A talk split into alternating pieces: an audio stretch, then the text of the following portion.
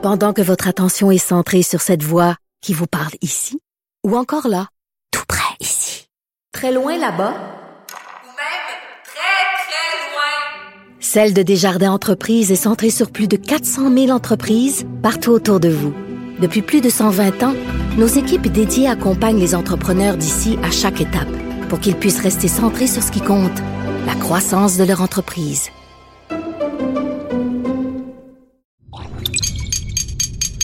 Cube Radio.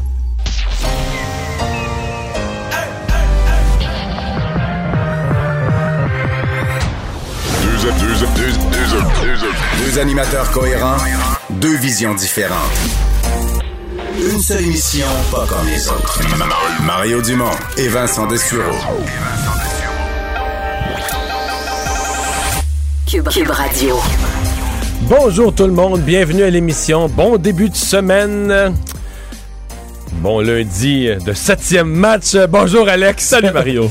Euh, mais euh, avant de parler du septième match, euh, si on mesurait dans une société le bonheur national brut, là, du déconfinement de vendredi au but en prolongation de Kotkaniemi, le Québec a vécu un 48 heures de bonheur national brut en forte hausse. Des grosses émotions là, de partout. Puis comme je le disais tantôt avec Geneviève, là, dehors, là, même dans les parcs, t'entendais dans la ville, là, il y avait un but qui se comptait, quelqu'un avait écouté ça à la radio, à la télé, ça criait, puis là, le bruit se répercutait un peu Dans partout. ville. Dans la ville, les gens criaient d'un bout à l'autre du parc comme en vague en entendant que le but s'était compté. Donc c'est sûr que là, un match numéro 7 contre Toronto ce soir. Ça va être stressant. Je suis survolté. Mais. D'ailleurs, d'ailleurs, euh, la prolongation, c'est.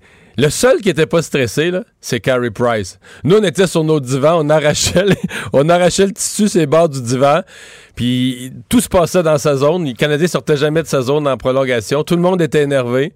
Puis lui, il remettait la rondelle à l'arbitre bien calmement. Il avait pas l'air plus énervé que ça. On va aller rejoindre Paul Larocque. C'est le moment de joindre Mario Dumont en direct dans son studio à Cube Radio. Mario, notre conversation risque d'être aussi courte que brève parce que le point de presse à la BNQ est sur le point de commencer avec Horacio Arruda et Daniel Mécan. Euh, Mario, il est question des modalités de la rentrée Ouais. scolaire euh, Et- euh, au cégep euh, et dans les universités. Et, et c'est un point de presse. que- ouais, c'est un point de presse important, Paul, parce que euh, moi j'en ai une au Cégep là. Ça n'a pas été facile cette année. Il y a eu moult complications. Il y a vraiment beaucoup d'attentes pour être présent là, beaucoup plus l'automne prochain. Puis pour l'instant, il y a un écart entre les messages du gouvernement et les messages des institutions elles-mêmes. Il va falloir remettre ça là, tout le monde à la même heure. qui mène, qui mène exactement. Ah. Mario, si tu permets, on va aller tout de suite en direct à la BNQ. Bonne émission, Mario. Au revoir. du Québec. On le sait, l'éducation, c'est au cœur des priorités de notre gouvernement. Et on le constate tous, la fréquentation en présence des établissements d'enseignement permet de créer des liens solides entre les étudiants, mais aussi entre les étudiants et les enseignants. En étant sur place avec leurs pairs, les étudiants des collèges et des universités développent également leur sentiment d'appartenance auprès de leur établissement. Ces facteurs, ce sont des éléments très positifs pour leur réussite. Alors, on souhaite que les étudiants à l'enseignement supérieur puissent retourner sur les campus le plus rapidement possible. J'annonce donc aujourd'hui que les contraintes de distanciation physique entre les étudiants ne vont plus s'appliquer pendant le trimestre d'automne 2021 dans les établissements d'enseignement supérieur. Alors que ce soit dans les salles de classe ou dans les espaces communs, les étudiants pourront se retrouver à moins d'un mètre les uns des autres, sauf en ce qui concerne les activités parascolaires et le sport, dont le calendrier va être le même que dans la population en général. Ils pourront donc apprendre, échanger entre eux en présence sur le campus dans un cadre plus habituel. Par contre, et c'est important, pour que ce plan fonctionne, il faut deux éléments. D'abord, l'atteinte de la cible de 75 des personnes âgées de 16 à 29 ans ayant reçu deux doses de vaccin et des conditions épidémiologiques stables. Alors, je veux maintenant m'adresser directement aux étudiants. Moi, je sais que la perspective de retrouver les campus, de socialiser entre vous, d'écouter vos enseignants dans une véritable salle de cours, c'est très attendu chez vous et vous avez raison. Alors aujourd'hui, on annonce que le réseau de l'enseignement supérieur va se mobiliser en vue d'organiser pour vous cette rentrée en présence que vous attendiez tellement. Mais on ne peut pas crier victoire immédiatement. Ah voilà, ben Alex, euh, c'est euh, peut-être un peu plus clair et limpide que ce à quoi je m'attendais. Faut, faut, entendre que peut-être les gens sont moins familiers. Quand elle dit que la distanciation n'est plus nécessaire, elle règle 80% des problèmes pour être en présentiel. Parce que sinon, ben, dans une classe qui a de la place pour 40, faut que tu en mettes juste 20. Fait que là, ça te prend deux classes, etc. Ou des locaux plus grands, etc.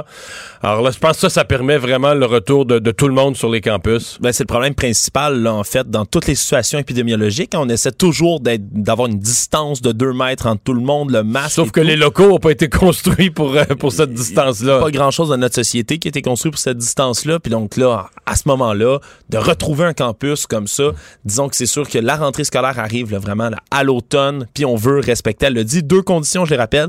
Évidemment que les conditions épidémiologiques restent stables. La deuxième, que l'objectif de 75% des gens de 16 ans ou plus soient vaccinés à deux doses. Donc, on veut évidemment atteindre cet objectif-là. On est en bonne voie de le réussir d'ailleurs, mais il faut continuer à faire vacciner les gens. Mais disons que c'est une, une, bonne nouvelle là, pour les jeunes. Moi, j'en connais qui sont encore aux études supérieures puis qui avaient hâte. J'ai fait le commentaire à Paul Larocque et je le refais. On va quand même attendre de voir. Euh, bon, là, c'est la ministre qui parle, étant en autorité, mais c'est pas c'est pas la même autorité que le ministre de l'Éducation quand il parle des écoles primaires. Les universités, c'est des grosses institutions avec leur propre mhm. fonctionnement, leurs propres administrations. Euh, est-ce qu'ils vont emboîter le pas? Est-ce que d'ici la fin de la semaine, les institutions vont dire la même chose que la ministre, vont dire oui, il faut que nos étudiants soient présents, etc., au mois de, au mois de septembre? Donc, ce sera à suivre parce que jusqu'à maintenant, moi, j'avais noté que le premier ministre avait lancé le message, avait même dit aux étudiants, prenez-vous, si vous étudiez au cégep à l'université puis que vous n'aviez pas pris d'appartement dans votre ville d'études cette année, ce qui a été le cas de plusieurs étudiants, des étudiants des régions, puis tout ça, qui n'ont pas pris leur appartement à Québec ou à Montréal. Il y en a qui sont retournés chez leurs parents aussi. Ben oui, absolument, absolument, absolument. Euh, dans les régions comme le Bas-Saint-Laurent, dans ma région, les gens étudient soit à Québec, à Sherbrooke, à Montréal. Alors, euh, la plupart n'avaient pas pris d'appartement dans leur ville d'études. C'est de l'argent oh, ça, ça donne rien. Tu n'as pas besoin d'être en présentiel. Tu fais toi à distance. Donc, euh, M. Legault l'avait dit, sauf que les, universités, les cégeps, eux, avaient pas emboîté le pas, avaient comme été plutôt silencieux. Mais là, ben, c'est plus. Euh, le, message d'aujourd'hui semble un peu plus, encore plus clair, donc euh, à suivre. commençons par le bilan des cas, le plus bas depuis le début septembre. Oui, c'est ça fait du bien à voir. Hein? En bas de 300, 276 cas aujourd'hui, un seul décès qui est à déplorer. Hospitalisation, soins intensifs, ça continue de baisser de, de toute petite manière. C'est sûr qu'il y en a beaucoup qui ont pointé le fait qu'il y avait il y a eu seulement eu 17 000 tests de dépistage. Ouais, mais, mais c'est vrai qu'on dit qu'il faut garder le, le, nombre de tests élevé, il faut être plus agressif. Mais il reste que s'il y a vraiment moins de COVID, là, je veux dire, tu peux pas non plus te présenter euh, dans des lieux au hasard puis dire aux gens, on vous teste pour le fun. Là. Je veux dire, s'il y a moins de gens qui se présentent parce qu'ils n'ont pas de symptômes, parce qu'ils n'ont pas de toux, ils n'ont pas de mal de gorge, ils n'ont pas de fièvre, ils se présentent pas dans un lieu de... Je veux dire, il y, a ça aussi. Je, sais que dans ce temps-là, on dit c'est le temps d'être plus proactif, de faire du, dépistage, etc., dans des lieux où on a des craintes d'éclosion. Mais là, à 200 quelques cas, il commence des, éclosions, il commence à en avoir pas mal moins. Oui, c'est ça. Puis même dans les régions euh, dans lesquelles on est habitué de voir beaucoup de cas, ça reste bas. Le Montréal, 79 cas. Ça, on n'a pas vu ça depuis très, très longtemps. Depuis très, très, très longtemps. Et dans une région de capitale nationale où on avait eu, évidemment, un printemps super difficile, 16 nouveaux cas seulement qui s'ajoutent. Montérégie, 56. Sinon, c'est tout bas. Tout est en bas de 50, des fois euh, en bas même de, du deux chiffres. Donc, c'est vraiment des, des beaux résultats encourageants. Tu le dis, hein, s'il y a moins de tests, c'est peut-être parce qu'il y a moins de gens qui ont besoin de se faire tester aussi. Donc, euh, des résultats qui continuent à être encourageants. Puis la courbe des hospitalisations, vraiment, là, qui est presque toujours, presque tous les jours en baisse. Puis ça, c'est vraiment le, le de la guerre. Aux soins intensifs, je pense qu'on est rendu en bas de 90. On est à 89 personnes 89, aux soins intensifs dans, tout le Québec. C'est ça. Ça commence à être vraiment moins de monde. Là. Ça, ça commence à paraître. Euh, le ministre Christian Dubé, écoute, on avait eu la, dernière annonce originale, c'était de vacciner au... Euh, au au, circuit Gilles Villeneuve, euh, dans les paddocks. Et là, on a une nouvelle idée.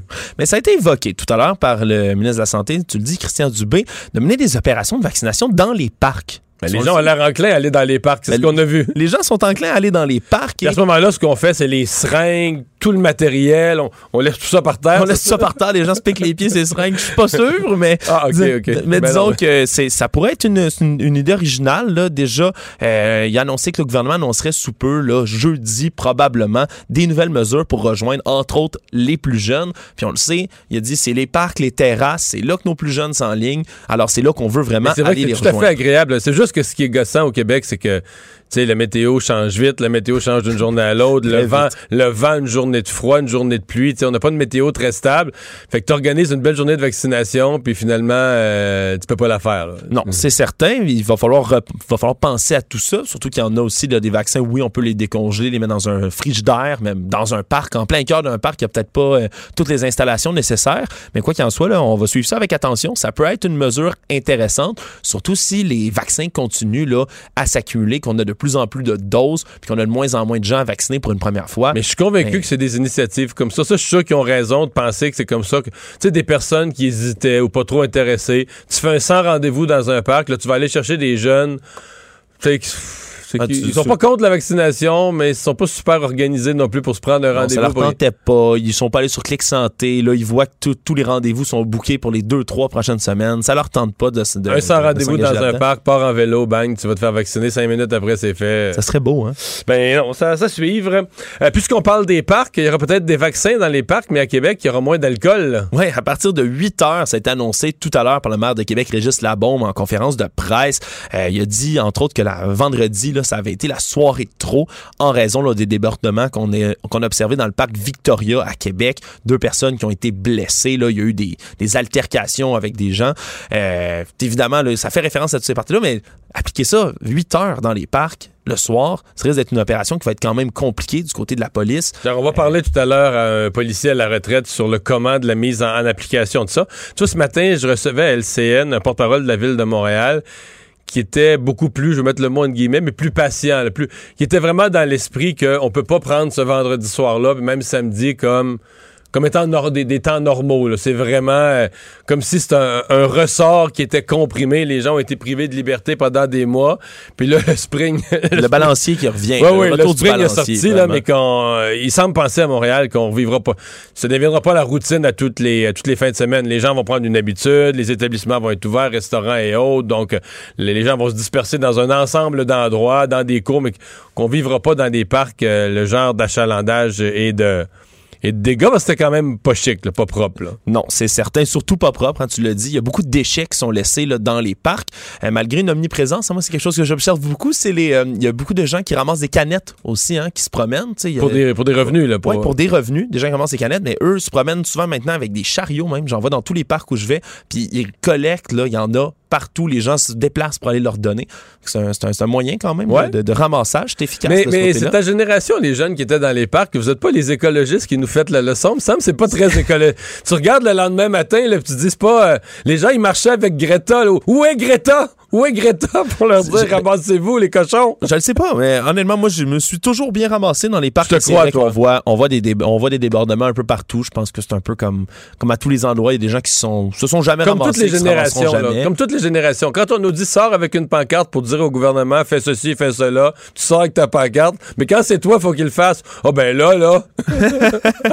ça peut être un peu plus dur, mais Bon. tu l'as dit, c'était vraiment le, le- le ressort. D'ailleurs, le vend- vendredi soir, je te jure qu'à 9h29, il y a eu des gens qui ont fait un décompte. 10, 9, Ah oui, comme que- au nouvel an pour fêter le fait qu'il n'y avait plus de couvre-feu. C'était quand même beau à voir.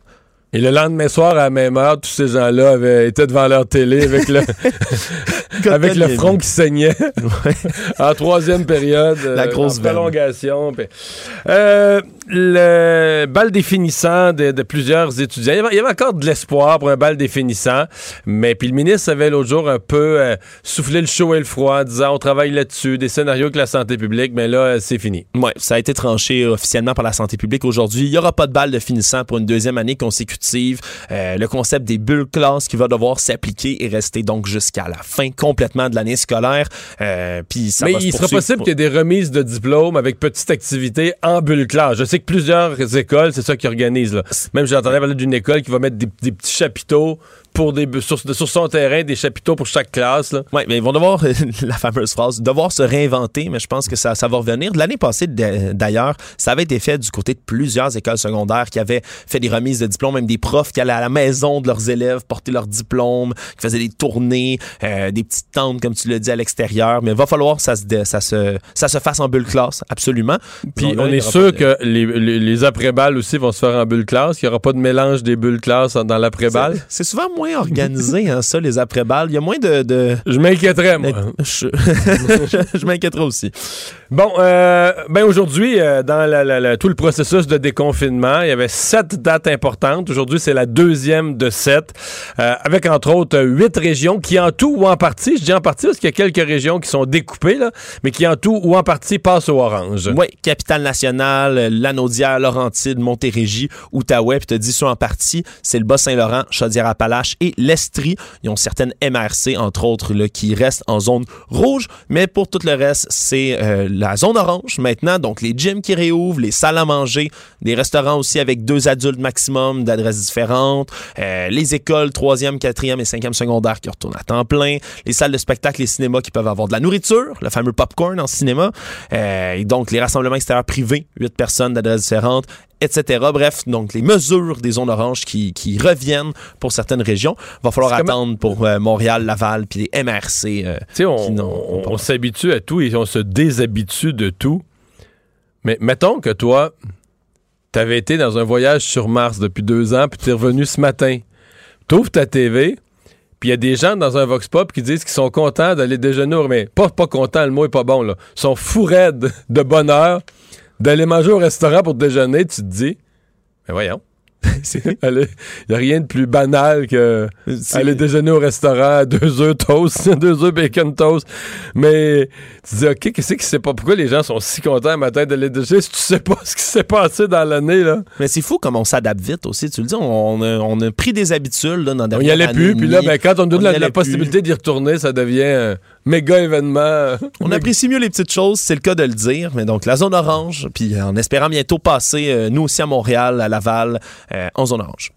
La ministre des Approvisionnements et le premier ministre Trudeau l'avaient confirmé que cette semaine serait une bonne semaine d'entrée de doses de vaccins. Oui, on devrait recevoir au Canada 2,9 millions de doses de vaccins contre la COVID. Grande partie de Pfizer BioNTech, 500 000 aussi de Moderna qui vont arriver. Donc, on s'attend même aussi à recevoir un million de doses supplémentaires du vaccin AstraZeneca d'ici la fin juin aussi, même si dans certains... Oui, parce que là, une des choses qu'on constate, on pensait que beaucoup de gens voudraient pas la deuxième dose AstraZeneca, le vaccin mais finalement, euh, c'est le contraire. Les gens, ça se présente plus que, tout, ce que le gouvernement a prévu pour dire bon, ben, moi, ça va être réglé, deux doses, on coche la case, check, puis euh, on passe à un autre appel. Je pense que plus ça avance, le plus on a, on planché vraiment pour donner les premières doses, qui, qui s'est révélé être une très bonne tactique. Mais maintenant qu'on commence à démontrer aussi que ça va prendre deux doses pour reprendre certaines activités, pour revoir un niveau de liberté normal, Là, il y a des gens qui commencent à se dire qu'une deuxième dose, c'est l'idéal, surtout que pour ce qui est du vaccin d'AstraZeneca, le risque de thrombose, qui en a dissuadé beaucoup, euh, est vraiment moins. divisé par 10, là, c'est la deuxième dose. Pour la deuxième dose. Donc, c'est sûr que l'attrait, la science est du côté aussi de, ce genre d'argumentaire-là. Donc, euh, puis là, on recommande huit semaines. Mais ce que je comprends, puis là, le ministre a précisé aujourd'hui, mais c'est que AstraZeneca, dans ses essais cliniques, c'était 4 semaines. On dit que l'effet serait plus optimal entre 8 et 12 semaines, donc on recommande 8 semaines. Mais les gens qui y vont, mettons, après 6 semaines, là, ils vaccinent. Mais c'est. Il n'y a pas d'obligation. Moi, j'ai parlé à quelqu'un qui, qui connaît très bien le secteur de la santé, puis les vaccins, puis tout ça, puis qui s'est fait vacciner 6 semaines. Puis c'est juste que tu, tu signes comme euh, une, où tu, tu, tu, tu reconnais qu'on t'a averti que huit semaines auraient été optimales. Oui, mais. une, fois que une fois que tu reconnais qu'on te l'a dit, tu te fais vacciner, puis c'est tout. Puis maintenant, de toute manière, c'est officiel. Hein, partir depuis samedi, Santé Canada qui ont annoncé une décision. Ils ont prolongé d'un mois la date d'expiration d'à peu près de plusieurs dizaines de milliers de doses d'AstraZeneca. Mais tu sais, pour moi, c'est quelque chose que je fais souvent. Moi, je prolonge chez nous les dates d'expiration des yogourts, hein. des yogourts, de paquets de, sauces, de mets chez nous. Moi, dans mon frigo, je prolonge les dates d'expiration de tout. Avec grand succès? Hein? Ben, c'est-à-dire que je l'écris pas. Je prends pas la peine de prendre un crayon feuille et d'écrire par-dessus, mais je le mange. J'ai grand succès, en tout cas. J'ai 51 ans, je suis encore vivant. Puis je suis pas trop malade. Une excellente nouvelle. Puis je mange jamais. Je mange juste du passé date. Puis regarde comment je suis en belle santé. Là. Ah, voilà, un, un- un très bel exemple. Bon, euh, les gens se demandent pourquoi ils mangent juste du passé date, mange-les quand c'est le temps. Ben non, c'est parce que quand c'est- là c'est plus vrai parce que j'ai plus d'enfants à la maison. Mais quand les enfants étaient à l'école, mettons des yogourts là, mais des yogourts c'était pour les lunchs. Que quand les yogourts sont pas passés date, les enfants vont le mettre dans la boîte à lunch. Mais s'il est passé d'une journée, là, là, sont terrorisés, sont sûrs que je veux dire, tu l'ouvres, puis euh, Godzilla sort de là, tu comprends? Puis dans ce temps-là, c'est toi qui, devais, qui te devais de te sacrifier pour Mais je me pas pas tout, c'était bien bon.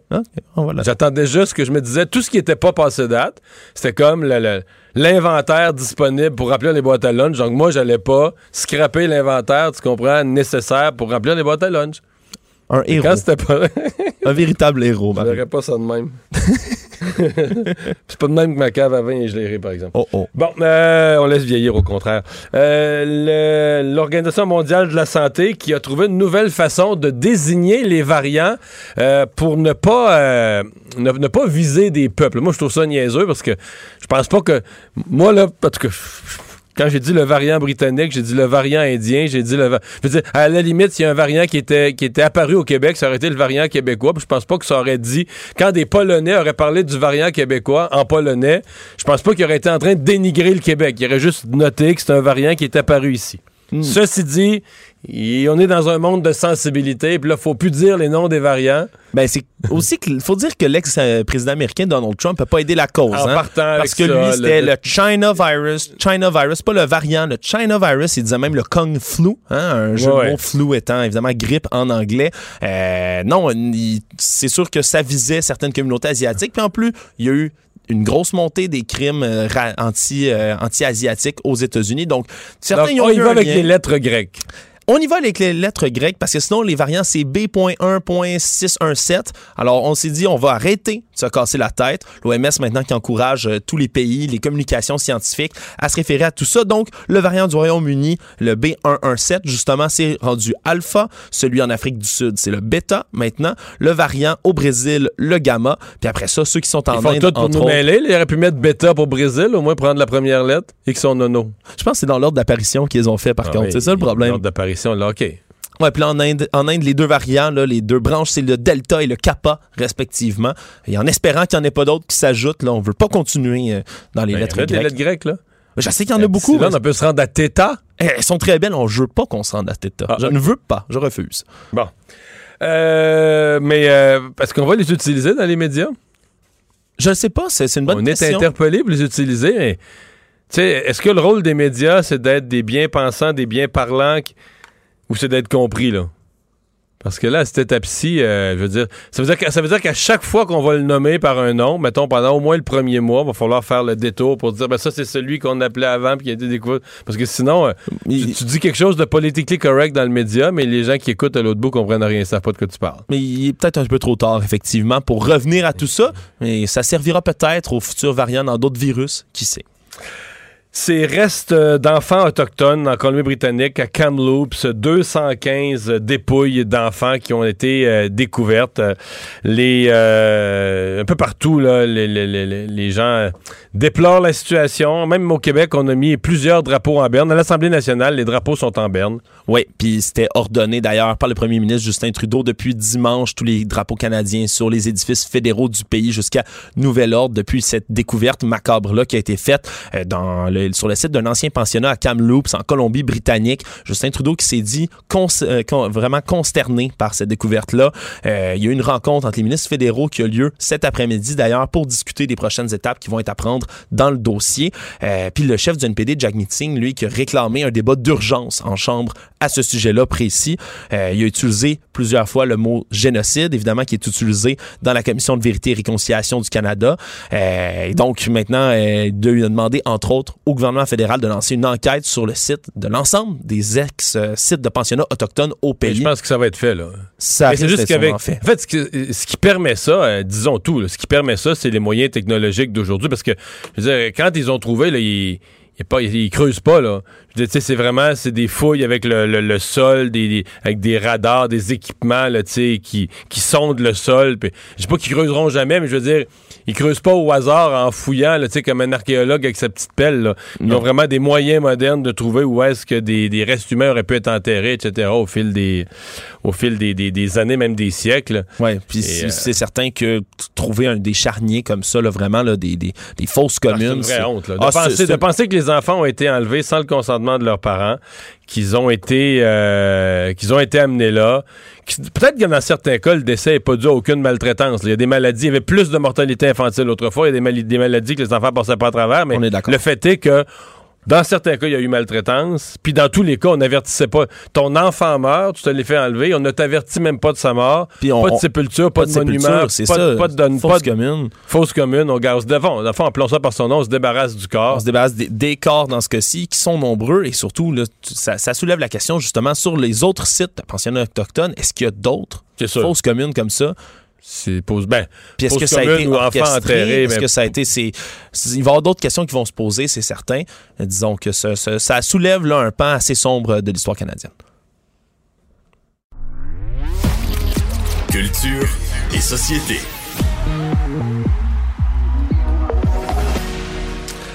Bon lundi, Anaïs. Bon lundi, Mario. Là, on est plus dans le sport que dans la culture pour, euh, pour aujourd'hui, là. Comment ça, là? Non, non, non, il y a de la culture aussi, La Mario. culture aussi. T'es pas au courant qu'il y a une émission de télé qui va être plus regardée que les, que les séries ce soir, d'après moi.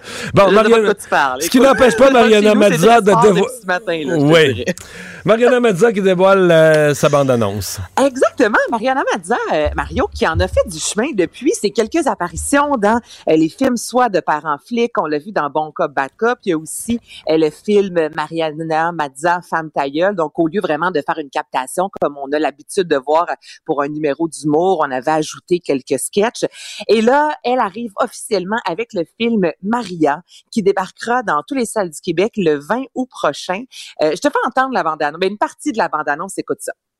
Maria, il faut qu'on se parle. ok? Vas-y, parle-moi. Tu comptes faire quoi de ta vie? Vivre ici jusqu'à ce que tu meurs, puis après ça, vivre avec ton fantôme jusqu'à ce que je meure. Tu pourrais devenir professeur. Fait que là, c'est quoi, là? Je visite des écoles, puis pif, paf, pouf, je deviens prof? Faut y aller, la deuxième période commence. Et qu'est-ce que je fais? Comme tous les autres profs, tu te débrouilles.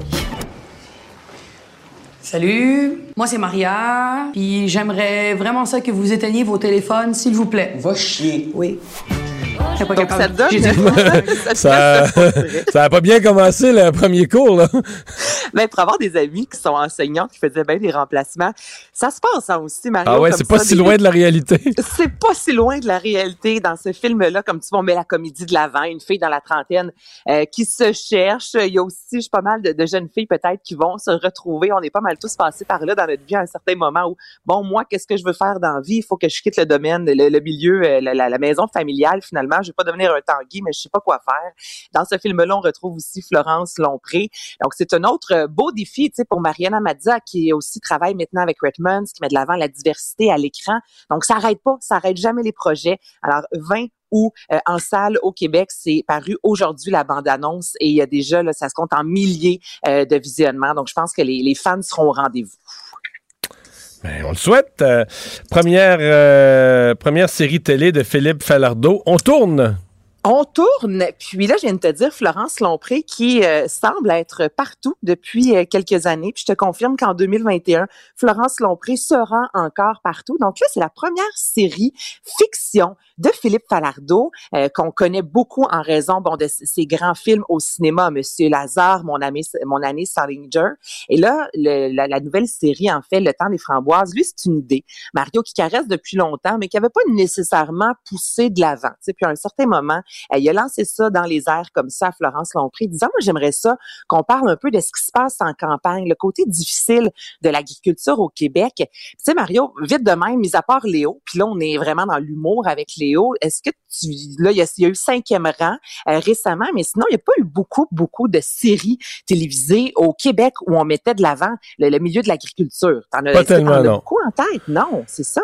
Ben, c'est plus des séries. Il y en avait plus euh, jadis, là, mais, euh, c'est parce que, tu sais, c'est-. Il y a- des raisons. L'agriculture, c'est de moins en moins de monde euh, qui, qui vivent de ça.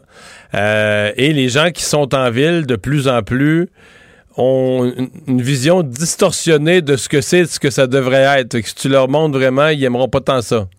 Ouais, oui, on a des images qu'on n'a pas nécessairement envie de voir, mais en même temps, l'agriculture, c'est ce qui nous nourrit au Québec, donc de mettre ça Ah, mais c'est excellent.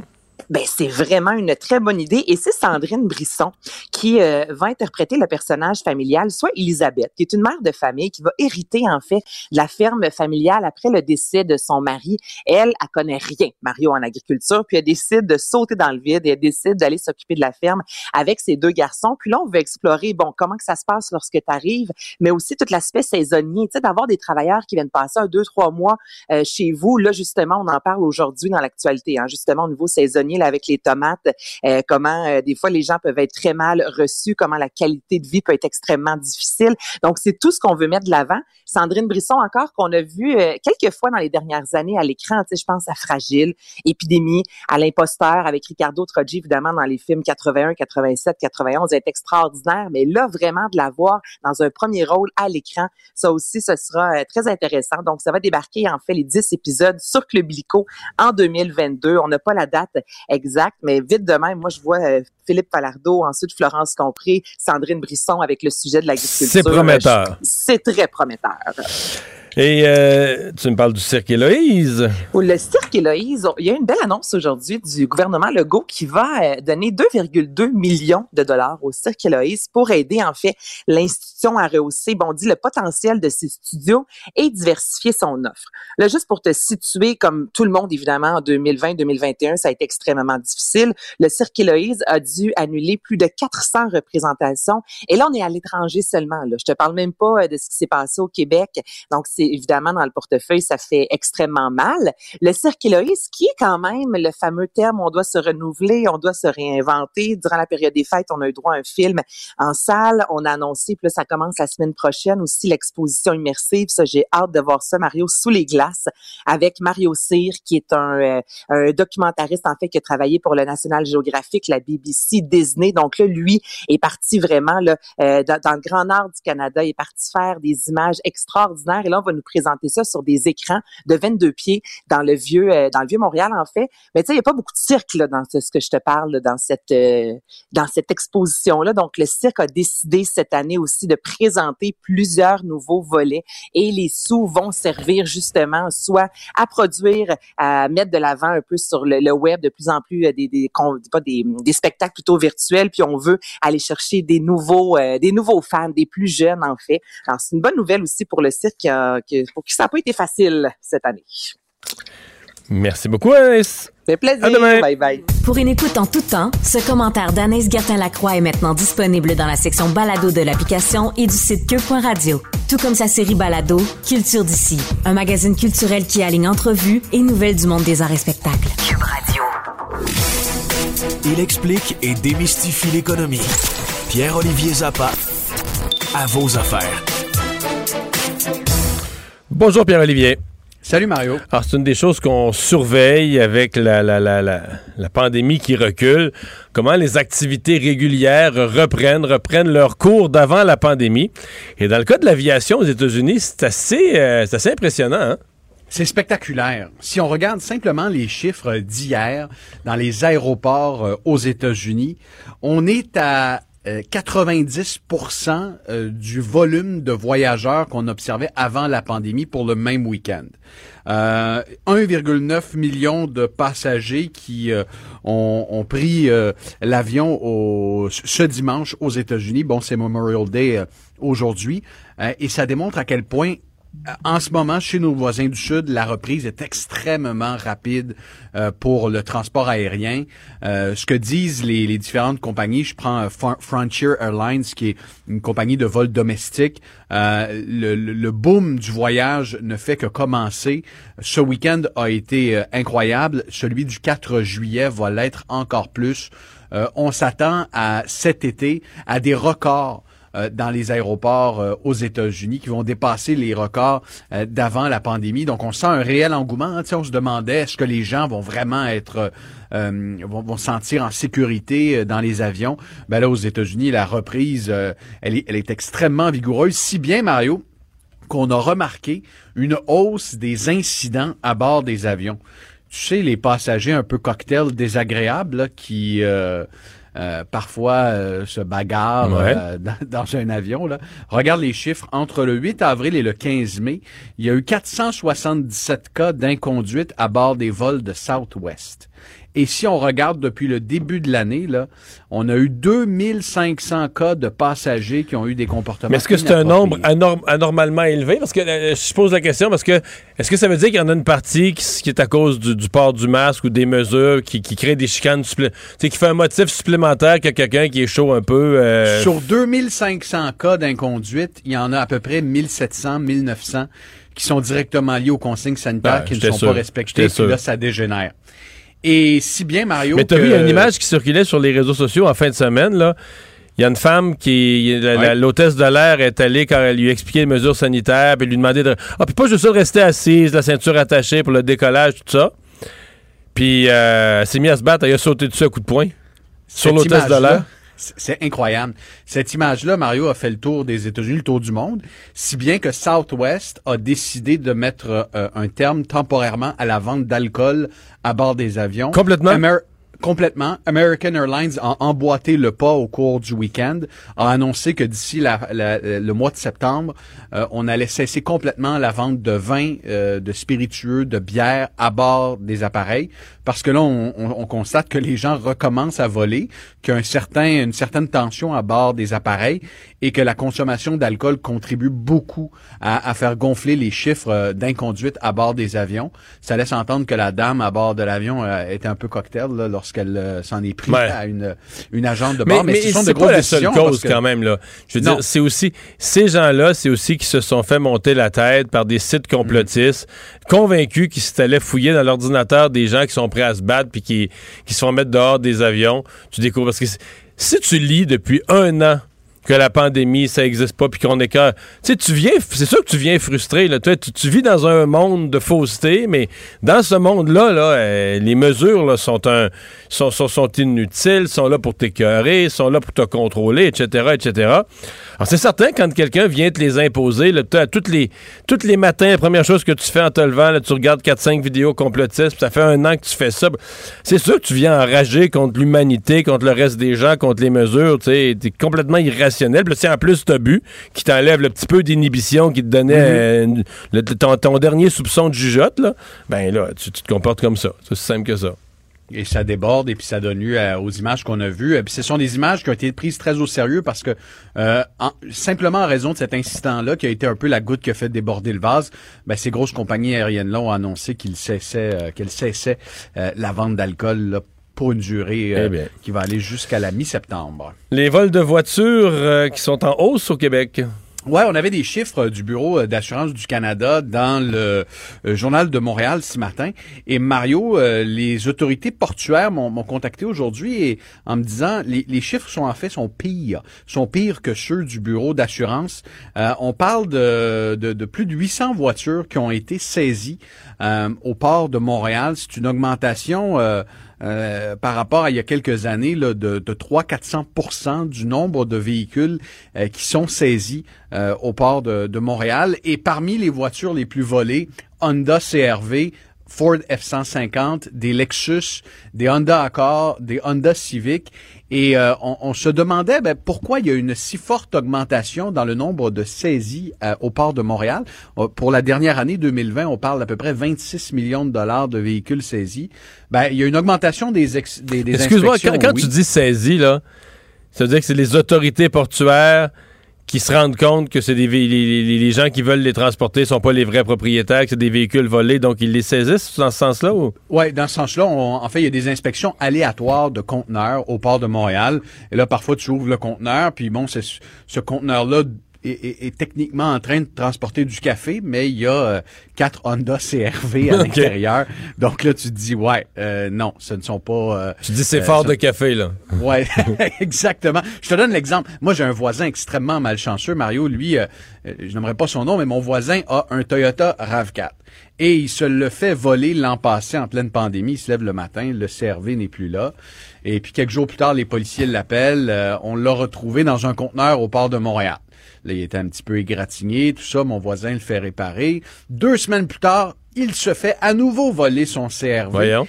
Et sais-tu quoi? Ils l'ont retrouvé encore une fois au port de Montréal. Alors, il, a, il a été chanceux, là, il a pu récupérer son véhicule, mais les VUS de type Toyota, Highlander, RAV4 se font, euh, se font voler. En fait, euh, les CRV, ce sont les plus volés. Là. 70% des véhicules volés au Québec, ce sont des Honda CRV. Mais là, ce que le journal dit ce matin, c'est que ces véhicules-là partent vers l'Afrique. Partent vers l'Afrique, des pays comme le Nigeria, où euh, la valeur de ces véhicules-là est très élevée. Parce mais, que mais Pierre Olivier, les véhicules de, les véhicules d'occasion aussi. Moi, j'entends là, beaucoup, beaucoup de gens qui vendent leurs véhicules sur euh, Kijiji ou sur les packs ou sur des sites du genre là. Beaucoup de gens là reçoivent des appels et euh, sont des acheteurs. C'est des revendeurs pour l'Afrique. C'est des gens qui achètent pour les vendre, pour envoyer le véhicule en Afrique. Et je, je soulève une question. Je, je me demande parce que il semble que vraiment des, parmi les véhicules les plus en demande, c'est des véhicules en bon état au niveau carrosserie, Mhm. mais avec des très forts kilométrages, genre 250 000 km, 200 000 km. C'est beaucoup de kilométrage en bon état. Et euh, ça, c'est donc le prix est plus bas forcément parce qu'il y a un fort kilométrage. Oui. Puis je me demande, euh, je me demande quand le Nigérien embarque dans son véhicule s'il y a toujours 275 000, s'il y a toujours.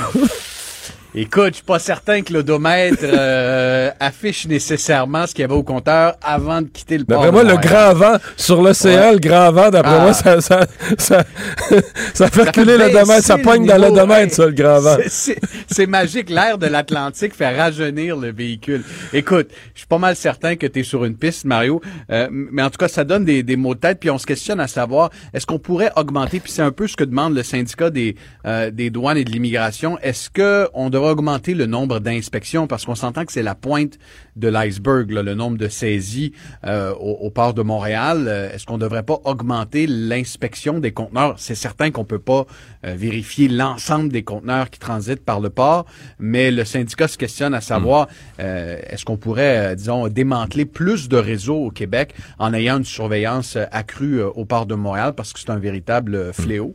Je terminerai, Mario, en disant qu'il y a des voleurs qui ont tenté de voler ma voiture il y a deux, il y a, un mois devant la maison. Puis lorsque je suis arrivé euh, euh, chez le réparateur de vitres parce que euh, ma voiture était pas mal abîmée. Les voleurs avaient tout essayé pour la partir avec. Ils n'avaient pas réussi.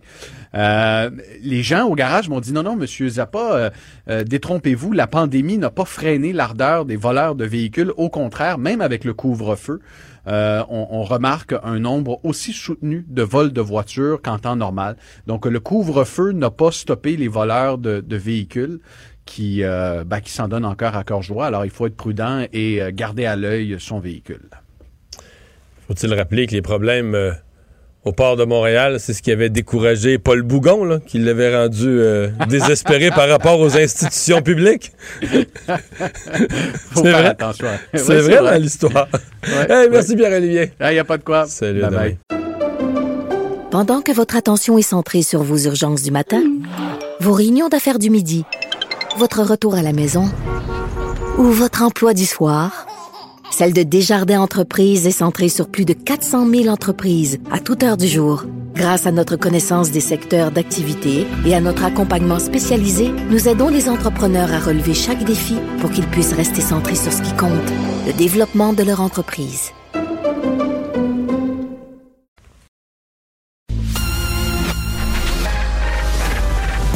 Mario Dumont et Vincent Dessureau. Des propos crédibles, avec des fois un brin de sarcasme. Ben, quand les nouvelles sont moins crédibles, là. Mario Dumont et Vincent Dessureau. Cube Radio. Il y a eu des débordements assez importants euh, en fin de semaine et je dois vous avouer que je pense pas que personne s'inquiète que la pandémie va reprendre parce que sur une terrasse, euh, quelqu'un vient jaser. Ils sont deux personnes, puis il y en a une troisième qui vient jaser pendant dix minutes. C'est pas les petits nombres, mais quand des gens sont réunis par centaines, euh, qui respectent aucune distanciation, c'est sûr qu'on se dit s'il y a quelques cas de COVID là-dedans, il va y en avoir plus. Et là, les débordements sont allés, oui, du non-respect des mesures sanitaires, donc des craintes que tout ça vienne, euh, contrecarrer tout le processus de déconfinement jusqu'au passage en zone verte fin juin. Mais tu as aussi euh, des aspects de, bon, des cochons, des- des parcs laissés dans un état épouvantable de, de déchets. Et des problèmes de sécurité publique. À Montréal, il y a eu euh, des coups de feu dans le vieux Montréal euh, dans la nuit de samedi à dimanche, de dimanche à lundi. Et à Québec, euh, attaque à, l'arme blanche. Je pour dire que à Québec, la ville a pris la décision de, de, serrer la vis et donc fini la consommation d'alcool dans les parcs après 20 heures. Donc c'était 23 heures, donc ça va être dorénavant à compter de 20 heures. Plus d'alcool dans les parcs. François Doré, policier à la retraite, est avec nous. Bonjour. Bonjour, merci de l'invitation. Euh, est-ce que le est-ce que la ville de, Québec a les effectifs? C'est quelque chose à surveiller quand même. quand on met un règlement dans tous les parcs d'une ville, euh, après ça, faut que tu le fasses appliquer, hein? Ben, c'est ça qui est la, difficulté de la chose. Euh, on parle quand même d'une population d'à peu près un demi-million. On parle de plus, un peu plus de 800 policiers, dont 500 quelques sont affectés à la gendarmerie. Ça, c'est des SPVQ. Euh, j'ai entendu le maire Labombe dire, bon, euh, quoi, une quarantaine d'endroits, 41 euh, différents endroits, où la consommation d'alcool avec repas va être bannie à partir de 20 heures. C'était jusqu'à 23 heures. Est-ce que les policiers ont les effectifs? Non. Ils peuvent pas être partout en même temps. Ils peuvent pas faire respecter ce règlement-là, euh, même s'il est temporaire. Et c'est ce que je crois que le maire Labombe a dit. De façon temporaire, on baisse l'heure de consommation à 20 heures. Alors oui, les gens peuvent se réunir à partir de, quoi, de, de, de 16 heures les fins de semaine, peut-être un, peu moins les fins les, les, les, hmm. de la semaine, mais c'est 20 heures pour l'instant, avec ce qu'on a vu, le parc Victoria, les débordements, et c'est un petit groupe, Mario, c'est toujours un petit groupe qui fait en sorte que le, le, commun des mortels, le reste va payer. Euh, ils vont payer pour, malheureusement, pour un certain temps. Euh, Parlons-en de ces débordements-là. Il semble y avoir deux écoles de pensée parce que ce matin, euh, j'ai interviewé quelqu'un de la ville de Montréal qui semblait dire euh, non, euh, c'est exceptionnel ce qui est arrivé. Les gens ont été enfermés pendant des mois, puis la première fin de semaine de retour à une certaine liberté, fallait s'attendre à des débordements. Alors qu'à Québec, on semble penser que ça va... Parce que si on change le règlement, c'est qu'on semble penser que ça va se répéter de fin de semaine en fin de semaine, puis on veut l'éviter. Euh, qu'est-ce qu'un policier d'expérience pense? Est-ce que c'est un... Est-ce que c'est quelque chose qui risque de se reproduire ou est-ce que c'est c'était vraiment l'affaire d'une fin de semaine après, après des mois de, de confinement? Ben, j'ai tendance à un peu accepter euh, l'explication qui a été obtenue euh, de Montréal que oui, bon, euh, c'est la première fin de semaine où il n'y a plus de couvre-feu, il y a un déconfinement qui commence, mais on n'est pas rendu de, de, la vitesse zéro immobile à 100 000 à l'heure. Il faut que ça se fasse graduellement. Et Québec, évidemment, ils ont choisi une autre façon, la carotte et le bâton. Hein. Alors, si c'était permis, ce n'est plus permis, c'est ça qui est, le, qui est ça à partir de maintenant difficile à faire, euh, à faire accepter par la, population. Mais oui, le fait que ce soit la première fin de semaine vient jouer là-dedans. On verra pour la suite des choses. Mais euh, je pense que les gens, la majorité des gens, oui, vont commencer à respirer. On le voit sur les terrasses, on le voit dans certains restos actuellement. Mais les gens vont reprendre un autre rythme de vie. Mais on n'est pas encore rendu à, à marcher, là, du moins à courir à 100 000 à l'heure. Il faut faire attention. Le risque de contagion existe toujours. Jusqu'à quel point l'alcool est euh, passé Prenons la mesure de Québec pour ce qu'elle est, puis prenons l'hypothèse que les policiers seraient capables de la faire appliquer. Jusqu'à quel point l'alcool est responsable des, débordements? Là? Dire, des gens qui, qui, se battent, mettons, un coup de couteau, mais il avait quand même amené un couteau. Là. Moi, je veux dire, si je m'en vais dans un parc, quand même, je prends un coup puis je suis chaud, là, je vais être niaiseux, mais je veux dire, je, je traîne pas un couteau dans ma botte, tu comprends? Euh, c'est quand même des gens qui arrivent là. Qu'une, tu traînes un couteau, c'est que tu arrives avec une intention ou tu fais partie d'un gang. Il y a une raison. là. Euh, jusqu'à quel point l'alcool est responsable de ça versus d'autres, d'autres types de, de, problèmes? Ben, l'alcool est toujours, c'est, toujours un, un cas majeur, un problème majeur quand il y a un regroupement de personnes, ben oui, le, le, le, le intellectuel de la foule diminue au fur et à mesure que la foule grandit, mais au fur et à mesure que l'alcool est versé aussi. Euh, plus il y a d'alcool et moins les gens vont être respectueux, ou du moins pour certains. Et c'est souvent un petit nombre qui fait en sorte que ben, le reste de la gang va suivre ou va trouver ça drôle. Euh, puis oui, il y a des couteaux qui vont sortir. Euh, Montréal en a vu coup de feu aussi. Alors, euh, l'alcool, c'est un sérieux problème. C'est peut-être le début d'une solution parce que le maire, le maire euh, la bien dit, c'est temporaire. C'était permis jusqu'à 23 heures avec un repas. Maintenant, c'est jusqu'à 20 heures, toujours avec un repas. Et euh, sauf erreur de ma part, on peut même apporter son, barbecue au, parc. Oui, ça dans, la, oui. dans la mesure où on, le ramasse par la suite. Mais euh, est-ce que est-ce que l'ouverture des bars va aider? Parce que je sais qu'il y a deux. euh, des fois, le- des fois, le trouble se passe dans les bars ou à la sortie des bars, mais les propriétaires de bars, eux, plaident que il y a des gens qui veulent, tu sais, que leur vendredi soir veulent prendre de l'alcool, puis quand il y a un débit organisé, puis ben, tu sais, ça, ça structure ça dans un lieu où il y a il y a une sécurité, plutôt que euh, le- l'espèce de de, de laisser aller dans les parcs où chacun traîne sa caisse. Euh, Est-ce que les bars peuvent aider ou non, c'est un autre problème? Ben, c'est un, problème, mais qui est différent. C'est que le lieu étant plus clos, euh, évidemment, les gouttelettes vont se propager dans un lieu clos, contrairement parce que la, la science point de vue COVID, on se comprend que point de vue COVID, c'est moins bon. Là. Moi, je parle vraiment de, Ouais, de c'est ça. sécurité publique. Là. En point de vue COVID, c'est sûr qu'à l'intérieur, c'est plus un problème. là. Ouais. Mais l'alcool étant ce qu'il est, euh, un, un- un- un gars chaud dans un bar, un chaud dans un parc, s'il y a du trouble à faire, il va le faire. Et l'alcool semble euh, malheureusement euh, contribuer à ce, ce- ce dérangement-là. Alors, l'ouverture des bars, oui, peut-être, ça va être contenu. Dans les parcs, c'est moins contenu. Euh, évidemment que euh, il semble y avoir eu du jeu de chat et de la souris à Québec en fin de semaine. là. Mais c'est moins contenu dans les parcs. C'est peut-être pour ça qu'on décide d'y aller de cette façon-là à Québec pour l'instant. Et on verra dans les bars de quelle façon on peut le contenir.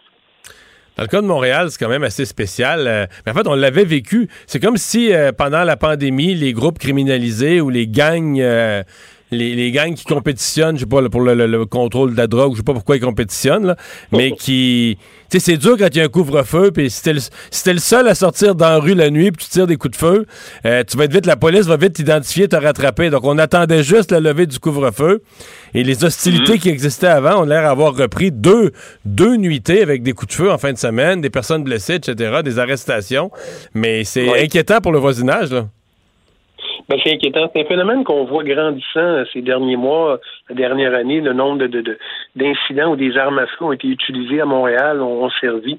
C'est un phénomène qui qui, qui est inquiétant, qui est grandissant, et j'ose espérer que les policiers euh, s'en occupent, vont s'en occuper parce que euh, pandémie ou non, euh, la problématique exi- euh, existe, pardon.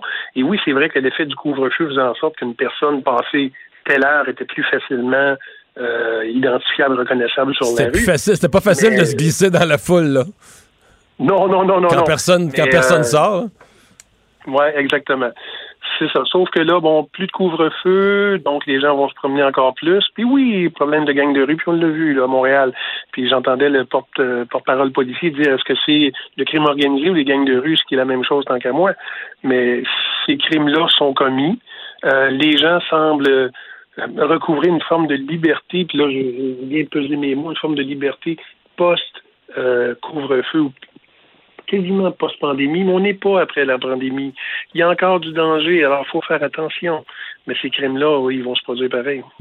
vous- vous croyez ça que dans cette euh, dans cette nouvelle réalité, on a vu des coups de feu. euh, ben, Il y a même une jeune fille de 15 ans, il y a- il y a quelques mois, qui, en est, euh, qui est décédée Ben oui. sous les balles.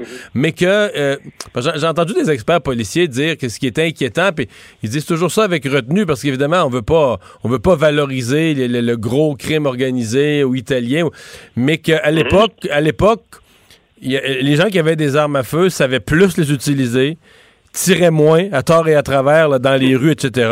Et que là, on a des gens beaucoup plus jeunes euh, qui, ont, qui ont appris à utiliser les armes à feu dans des jeux vidéo, qui se procurent des armes à feu là, qui sont arrivées des États-Unis, parfois qu'il faut, qu'il faut monter. Là, ça arrive en pièces détachées, ils se montent ça. Mais qui vont être beaucoup plus enclins à tirer, euh, quitte à ce qu'une balle perdue se ramasse n'importe où sur une terrasse. Mais donc, le fond, le point, c'est que le risque pour la communauté, le risque pour des tiers qui sont pas concernés est beaucoup plus grand. Là. Absolument, absolument, parce que la présence des armes à feu, elle est euh, de plus en plus claire. On- il n'y a pas si longtemps, un homme ici dans la région de Dundee a importé, a été arrêté avec quoi? C'est 243 euh, armes à ça, feu. ouais. Il m'a des grosses guns, là, ce qu'on ce qu'on ce qu'on dit, là, qu'il y avait juste à, à des pièces achetées puis faire, faire le fusil. Et les gangs de rue, oui, les criminels semblent utiliser ça parce que, un, ça laisse pas de trace, il n'y a pas de numéro de série. Donc, d'identifier une arme à feu avec euh, un crime quelconque, c'est plus difficile. Et l'accessibilité de ces armes à feu-là. Et vous l'avez bien dit, Mario, euh, les jeunes apprennent à tirer dans des jeux vidéo. Ils ont trois vies dans ces jeux vidéo-là. Sauf que dans la vie, là, la vraie de vraie, là, il n'y en a pas trois. Euh, Il y a juste une les vie, ouais. coups de feu, ouais, les coups de feu qui partent, malheureusement, la jeune fille de 15 ans, je m'en souviens très bien. et ça peut, ça peut se finir là. Il y a une problématique d'armes à feu. Il faut, il faut la travailler. Il faut, euh, de concert avec bon, les, les, différents services de police, faire des enquêtes, puis justement procéder à ces arrestations-là. Encore une fois, Dundee, pas loin d'ici où je réside, 243 armes à feu, je pense.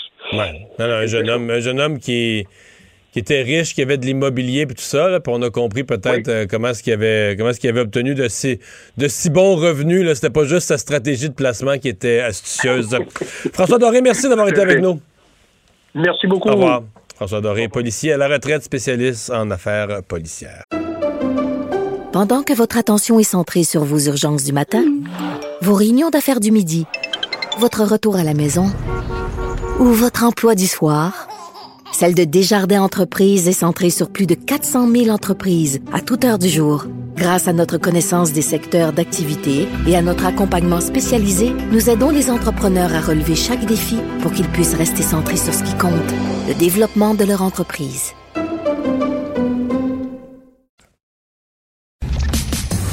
Mario Dumont et Vincent Dessureau. Joignez-vous à la discussion. Appelez ou textez le 187 Cube Radio 1877 827 2346. Si vous suivez l'actualité un petit peu dans, au Canada anglais, entre autres dans le Globe and Mail, euh, des manchettes sur euh, des, des, des, problèmes en pleine ville. Là. Dans un cas, c'est à Vancouver, dans l'autre cas, c'est à Toronto, euh, deux grandes villes. Mais des problèmes d'animaux. À Vancouver, écoutez, ils, sont, en sont rendus, ont tellement de problèmes avec des oies. Parce que je comprends ce qu'ils appellent des oies, c'est ce qu'on appelle des outardes, ou des outardes, pardon, ou des bernarches. Mais ils en sont à leur voler leurs œufs pour qu'ils arrêtent de se reproduire. Ils en sont à leur voler leurs œufs. Euh, puis remplacer les œufs des outardes par des faux, là. Des, des, des, imitations d'œufs qu'ils remettent dans le nid, mais pour pas que l'œuf puisse euh, éclore. Euh, dans le cas de Vancouver, dans le cas de Toronto, pardon, c'est des écureuils qui causent des problèmes. On va parler de tout ça avec Danny Gagnon, directeur euh, des collections vivantes et du développement aux zoos sauvages de Saint-Félicien. Bonjour, Monsieur Gagnon. Bonjour. Bon, c'est tout, tout, le monde aime ça, des animaux dans une ville, c'est beau, mais trop, ça peut devenir problématique, là. Hein? Ben oui, dans certains cas, oui, ça peut arriver, oui.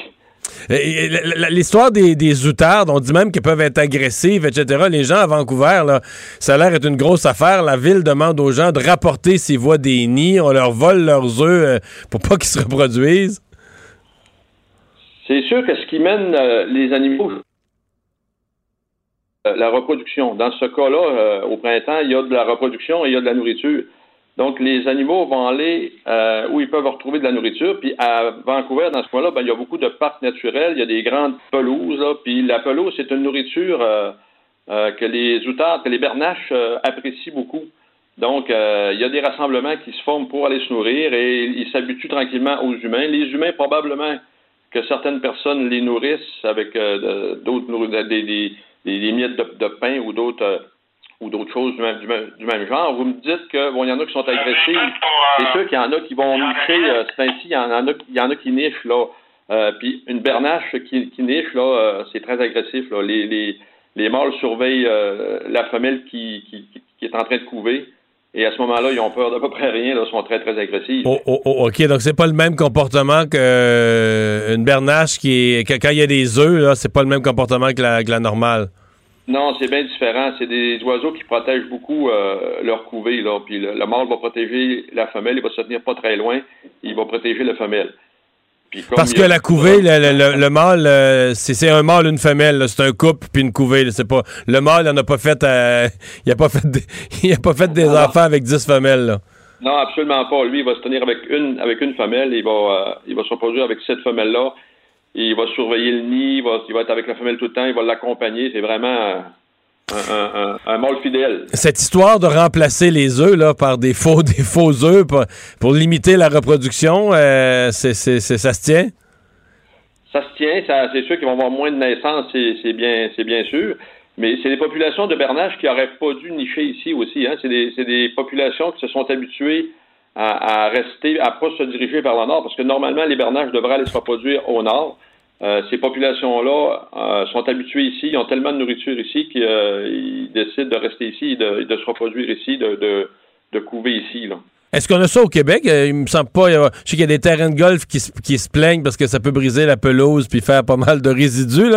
Mais est-ce qu'on a ça au Québec? Est-ce qu'il y a un surplus de bernache ou un problème de trop grande quantité? Au Québec, il y a aussi des populations de. On, on les appelle des résidentes, là. C'est des bernaches qui, de- qui décident de ne plus se rendre euh, euh, au, nord, au, au nord du Québec et. euh, pour, pour aller se reproduire, et oui, il y en a autant. Il Parce que il en techniquement, en été, il devrait monter plus au nord. Il devrait se rendre dans le, à Coudjouac, là. dans la toundra, là, oui, ils devraient se rendre beaucoup plus loin que ça. Mais c'est ça, étant donné que les humains leur procurent de la nourriture euh, qu'ils ont besoin là, avec les grandes pelouses, les terrains de golf, euh, et ces oiseaux-là vont aller se nourrir des, des, des, herbes et des racines qu'on peut retrouver sur ces, sur ces terrains-là. Donc, ils ont tout ce qu'il leur faut ici. Fait qu'ils se reproduisent ici, puis ils décident de ne plus se rendre euh, au nord. Ils vont pas plus au nord. Euh, parlons, des, parlons des écureuils euh, euh, qui sont, euh, dans, dans le cas de, de Toronto, on dit même les, les, les compagnies là, qui s'occupent de, de- de- des petits animaux, puis tout ça, reçoivent des appels constamment. Les gens parlent d'infestation d'écureuils. Je pense que l'écureuil, moi j'appelle ça un rat avec un manteau de fourrure, ça doit se reproduire à la même vitesse, là. hein? Ça a des, oui, ça a des bonnes portées, puis ça se reproduit bien, mais encore là, c'est un peu la faute des humains parce qu'on leur procure de la nourriture. Encore, c'est la nourriture qui fait qu'il y a des populations importantes qui se reproduisent, puis qui ont des bonnes portées, puis qui en, euh, avec les, les mangeoires pour les oiseaux, avec les, les arbres fruitiers que les humains plantent, ben on leur fait, on, on leur procure plein de nourriture, on leur procure des abris avec des remises, des greniers, des, des et tout ça. Fait que tout- ils ont tout ce qu'il faut. Fait qu'ils ils s'en vont pas en forêt. C'est qu'ils décident, ils décident de s'installer euh, avec nous, puis de ils s'habituent à la présence des humains. Puis euh, Dans le cas des écureuils, ils viennent, ils viennent vraiment pas peureux des humains. Là. Dans les parcs, ceux qui sont habitués, là, ils viennent vraiment, vraiment euh, pas du tout effrayés par des humains. Absolument. Puis on leur, on leur procure les endroits pour euh, faire leur, leur, leur nid avec de la- des, des- des isolants, de la laine minérale. Les autres, euh, ils, ont, ils vont causer des dommages à ce moment-là. C'est sûr que ils vont aller piger dans, dans, euh, les, pro- dans les matériaux qu'on leur offre, puis euh, ça fait leur affaire. Donc, ils, ils font ce qu'il faut pour euh, aller piger là-dedans. En termes de reproduction, on parle de portée de combien, mettons, un écureuil? On peut porter de, ça peut aller dans à peu près environ 2 à 4, à quatre petits là, par, euh, par, par portée. Par, en, Une une, une une coupe moyenne de- de 3 à 4. là. Une couple de fois par année? Une coupe de fois. Non, c'est normalement c'est une. C'est une, C'est une portée fois par année, OK. Ouais, mais il y en a tellement que, qui vont se reproduire que ben, il y en a de plus en plus hein, tout le temps parce qu'on leur procure plus il y a de la nourriture, plus les populations euh, en général, que ce soit d'à peu près n'importe quelle espèce, c'est la, la, la, la présence de nourriture qui va faire que les populations vont augmenter ou pas. Donc, un peu partout dans les villes, on a des populations importantes d'écureuils. Est-ce qu'ils ont des prédateurs? Mettons un écureuil à Montréal, Ottawa, Toronto. Là. À Ottawa, entre autres, on en voit énormément, mais est-ce est-ce que- est-ce qu'ils ont des prédateurs? Il y a des rapaces là qui, euh, qui, qui se spécialisent un petit peu dans, qui se tiennent proches des, des, des, des villes là. euh, Des buses, là. les, euh, il y a une espèce de, de, de faucons comme le autour des palombes. Il y a les euh, chouettes rayées là. Il y a des il y a des rapaces qui vont euh, qui vont s'attaquer à ces à ces à ces animaux-là, puis qui eux aussi s'approchent des, des, des villes puis qui se tiennent proches parce que les écureuils deviennent de la nourriture et en- encore là c'est la nourriture qui va mais il y a tellement d'écureuils, il y a tellement d'endroits, on, on- on leur procure tellement d'endroits pour qu'ils se cachent que sont quand même c'est difficile pour de, de réduire le nombre. Bon. Ça, vous nous avez instruit, on va parler de vous. Euh, on, on se prépare pour une- un gros été euh, aux autres Saint-Féliciens? Absolument, on a, on a tellement de belles choses euh, nouvelles cette année, de- de- des nouveaux habitats qui sont très très grands, les animaux. euh, moi je dis souvent, venez voir des animaux heureux, ça rend les, les gens heureux. Fait que euh, on invite tous les gens du Québec à venir nous, nous voir. On est un zoo qui est pas mal euh, pas mal différent puis pas mal euh, agréable. Et Vous avez des nouveaux habitats cette année, quoi, plus, plus grands, plus naturels? plus grand, plus naturel, qui fait que les animaux ont des comportements beaucoup plus intéressants, naturels. Vous avez, vous avez moins de stéréotypies, des animaux plus heureux, vraiment un milieu qui est, qui est plus zen, qui est agréable là, pour les visiteurs. Euh, Ça, ça avait été comment l'année passée? Parce que bon, je sais que toute l'industrie touristique en général avait souffert, mais en même temps, on avait dit les gens du Québec ont voyagé au Québec, donc euh, c'est quand même, euh, de ce point de vue-là, il y a quand même certains, certaines infrastructures touristiques qui s'en étaient sorties. Ça a été, avait été comment chez vous l'été passé? On s'en est bien tiré malgré tout. On a eu quand même beaucoup de gens de la région qui sont venus nous visiter, des gens du Québec aussi qui sont qui, qui sont venus. Que- parce que vous savez, nous, euh, on a 30 de, de notre clientèle qui est de l'international. Euh, Ça, on oublie ça. Les autres, les autres sites, là. Fait mais nous, euh, c'est sûr qu'on a eu une baisse, de- on a eu ce 30% là, mais par contre, euh, la région sont venus beaucoup nous voir, puis les, les gens du Québec aussi. On s'en est quand même pas si mal tiré. Monsieur Gagnon, merci de nous avoir parlé. Ben, ça m'a fait Au plaisir. Danny Gagnon, directeur des collections vivantes et du développement aux zoos sauvages de Saint-Félicien. Le remède à la désinformation. Mario Dumont et Vincent Dessureau. Cube Radio. Il reste trois semaines à la saison. On va attaquer le mois de juin demain. Et euh, je vous dis tout de suite ce qu'on va, on va faire. On va le faire dans quelques secondes et on va le faire dans les trois prochaines semaines, tous les jours.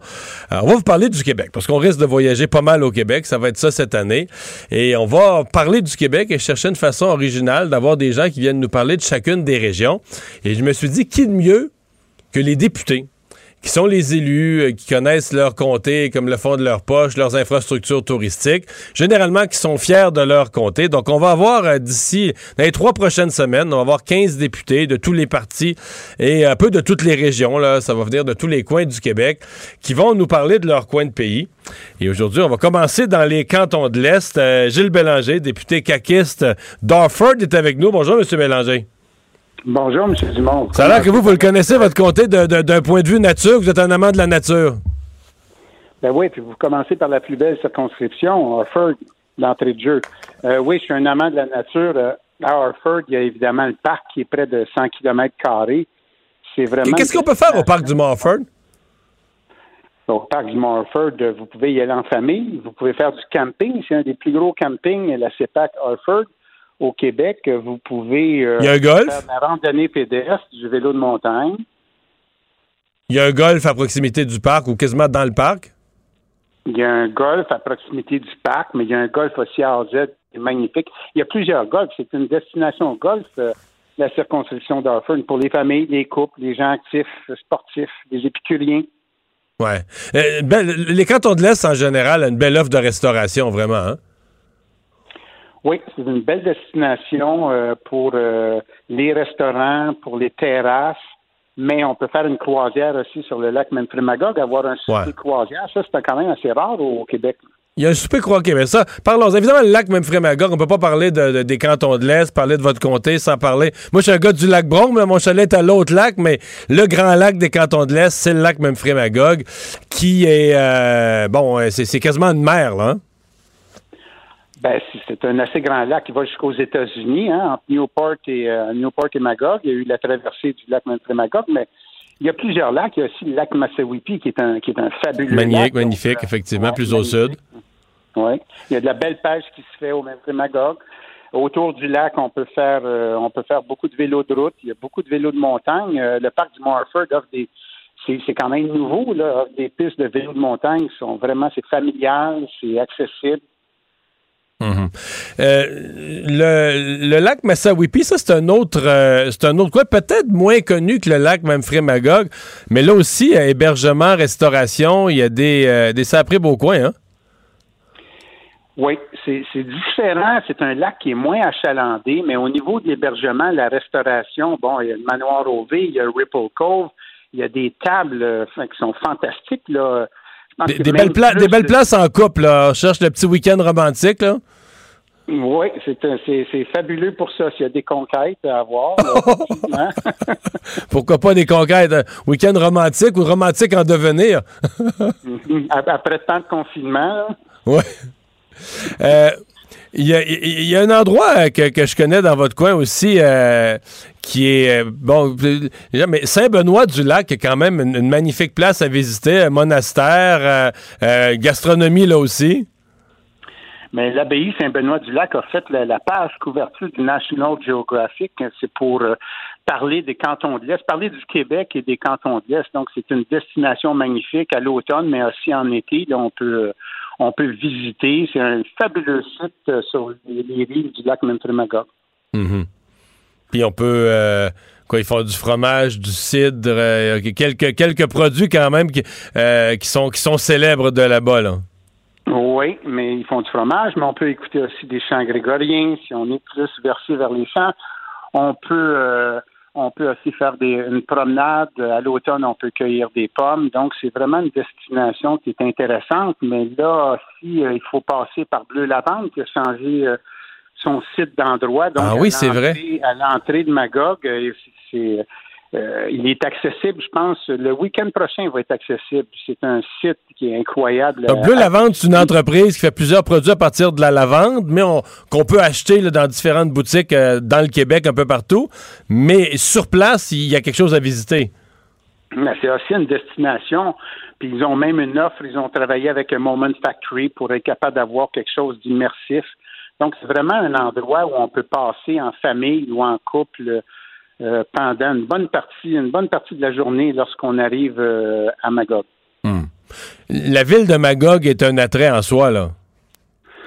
Habituellement, chaque week-end, on a peut-être euh, une centaine de milliers de visiteurs là, en été. Là, c'est très achalandé, mais il y a une bonne capacité d'hébergement. Puis au niveau de la restauration, là, ils sortent. Plusieurs beaux restaurants. du confinement, là, il y a des belles terrasses ils ont besoin de, ils ont besoin d'amour, ils ont besoin de visites. Cet été là, ils, euh, ils, vont avoir besoin de, tous les touristes.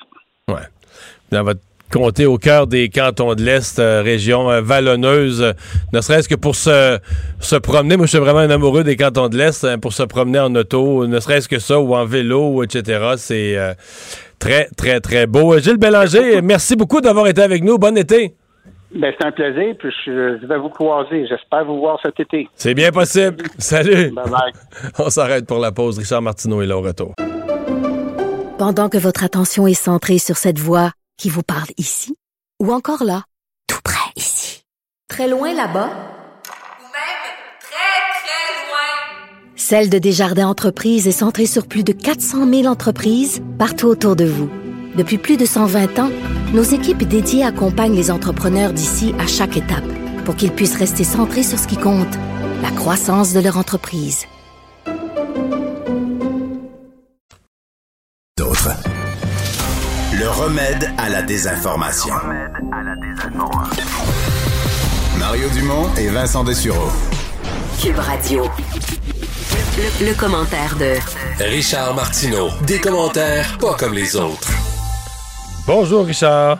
Salut Mario, comme ça t'aimes pas ça, toi, des canettes partout, des bouteilles qui traînent, des boîtes de carton, c'est beau, ça ajoute de la couleur dans nos parcs, tu trouves oui. pas? Mais moi, c'est surtout que je m'inquiète parce que c'est, c'est, c'est, c'est moi, tu comprends, j'étais un vieux crouton, non, non suffisamment sensible à l'environnement, là.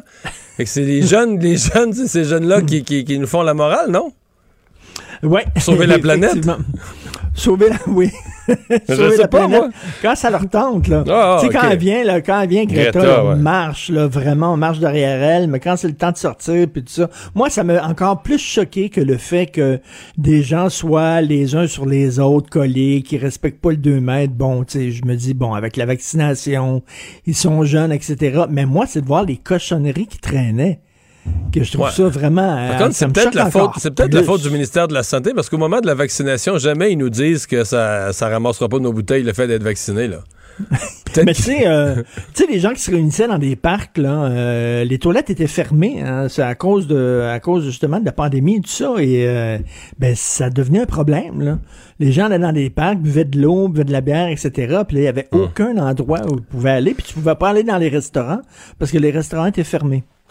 Alors, tu penses que le Québec ne s'est pas assez intéressé à la médecine comportementale? Oui, c'est ça. Alors, euh, le 22 avril dernier, c'est une nouvelle qui est passée un peu inaperçue, mais dans le Devoir, on écrivait que dans les autres, dans beaucoup d'autres provinces au Canada, euh, dans le comité de crise, de gestion de crise, il y avait des spécialistes en médecine comportementale, en psychologie comportementale. Ça, c'est quoi? C'est comment, comment, un peuple va réagir euh, dans son comportement face à des situations? Exactement, exactement. Tu sais, par exemple, mettons en médecine, comment ça se fait que des gens, euh, en toute connaissance de cause, continuent de fumer et d'avoir des habitudes euh, qui sont contre leur santé? Pourquoi des gens ne prennent pas leurs médicaments? Pourquoi des gens euh, n'écoutent pas leurs médecins, etc.? Et dans des groupes, dans des foules, ben, comment les gens vont réagir dans telle et telle situation? Et dans les autres provinces, il y en avait. Le devoir disait qu'ici, il n'y en avait absolument pas.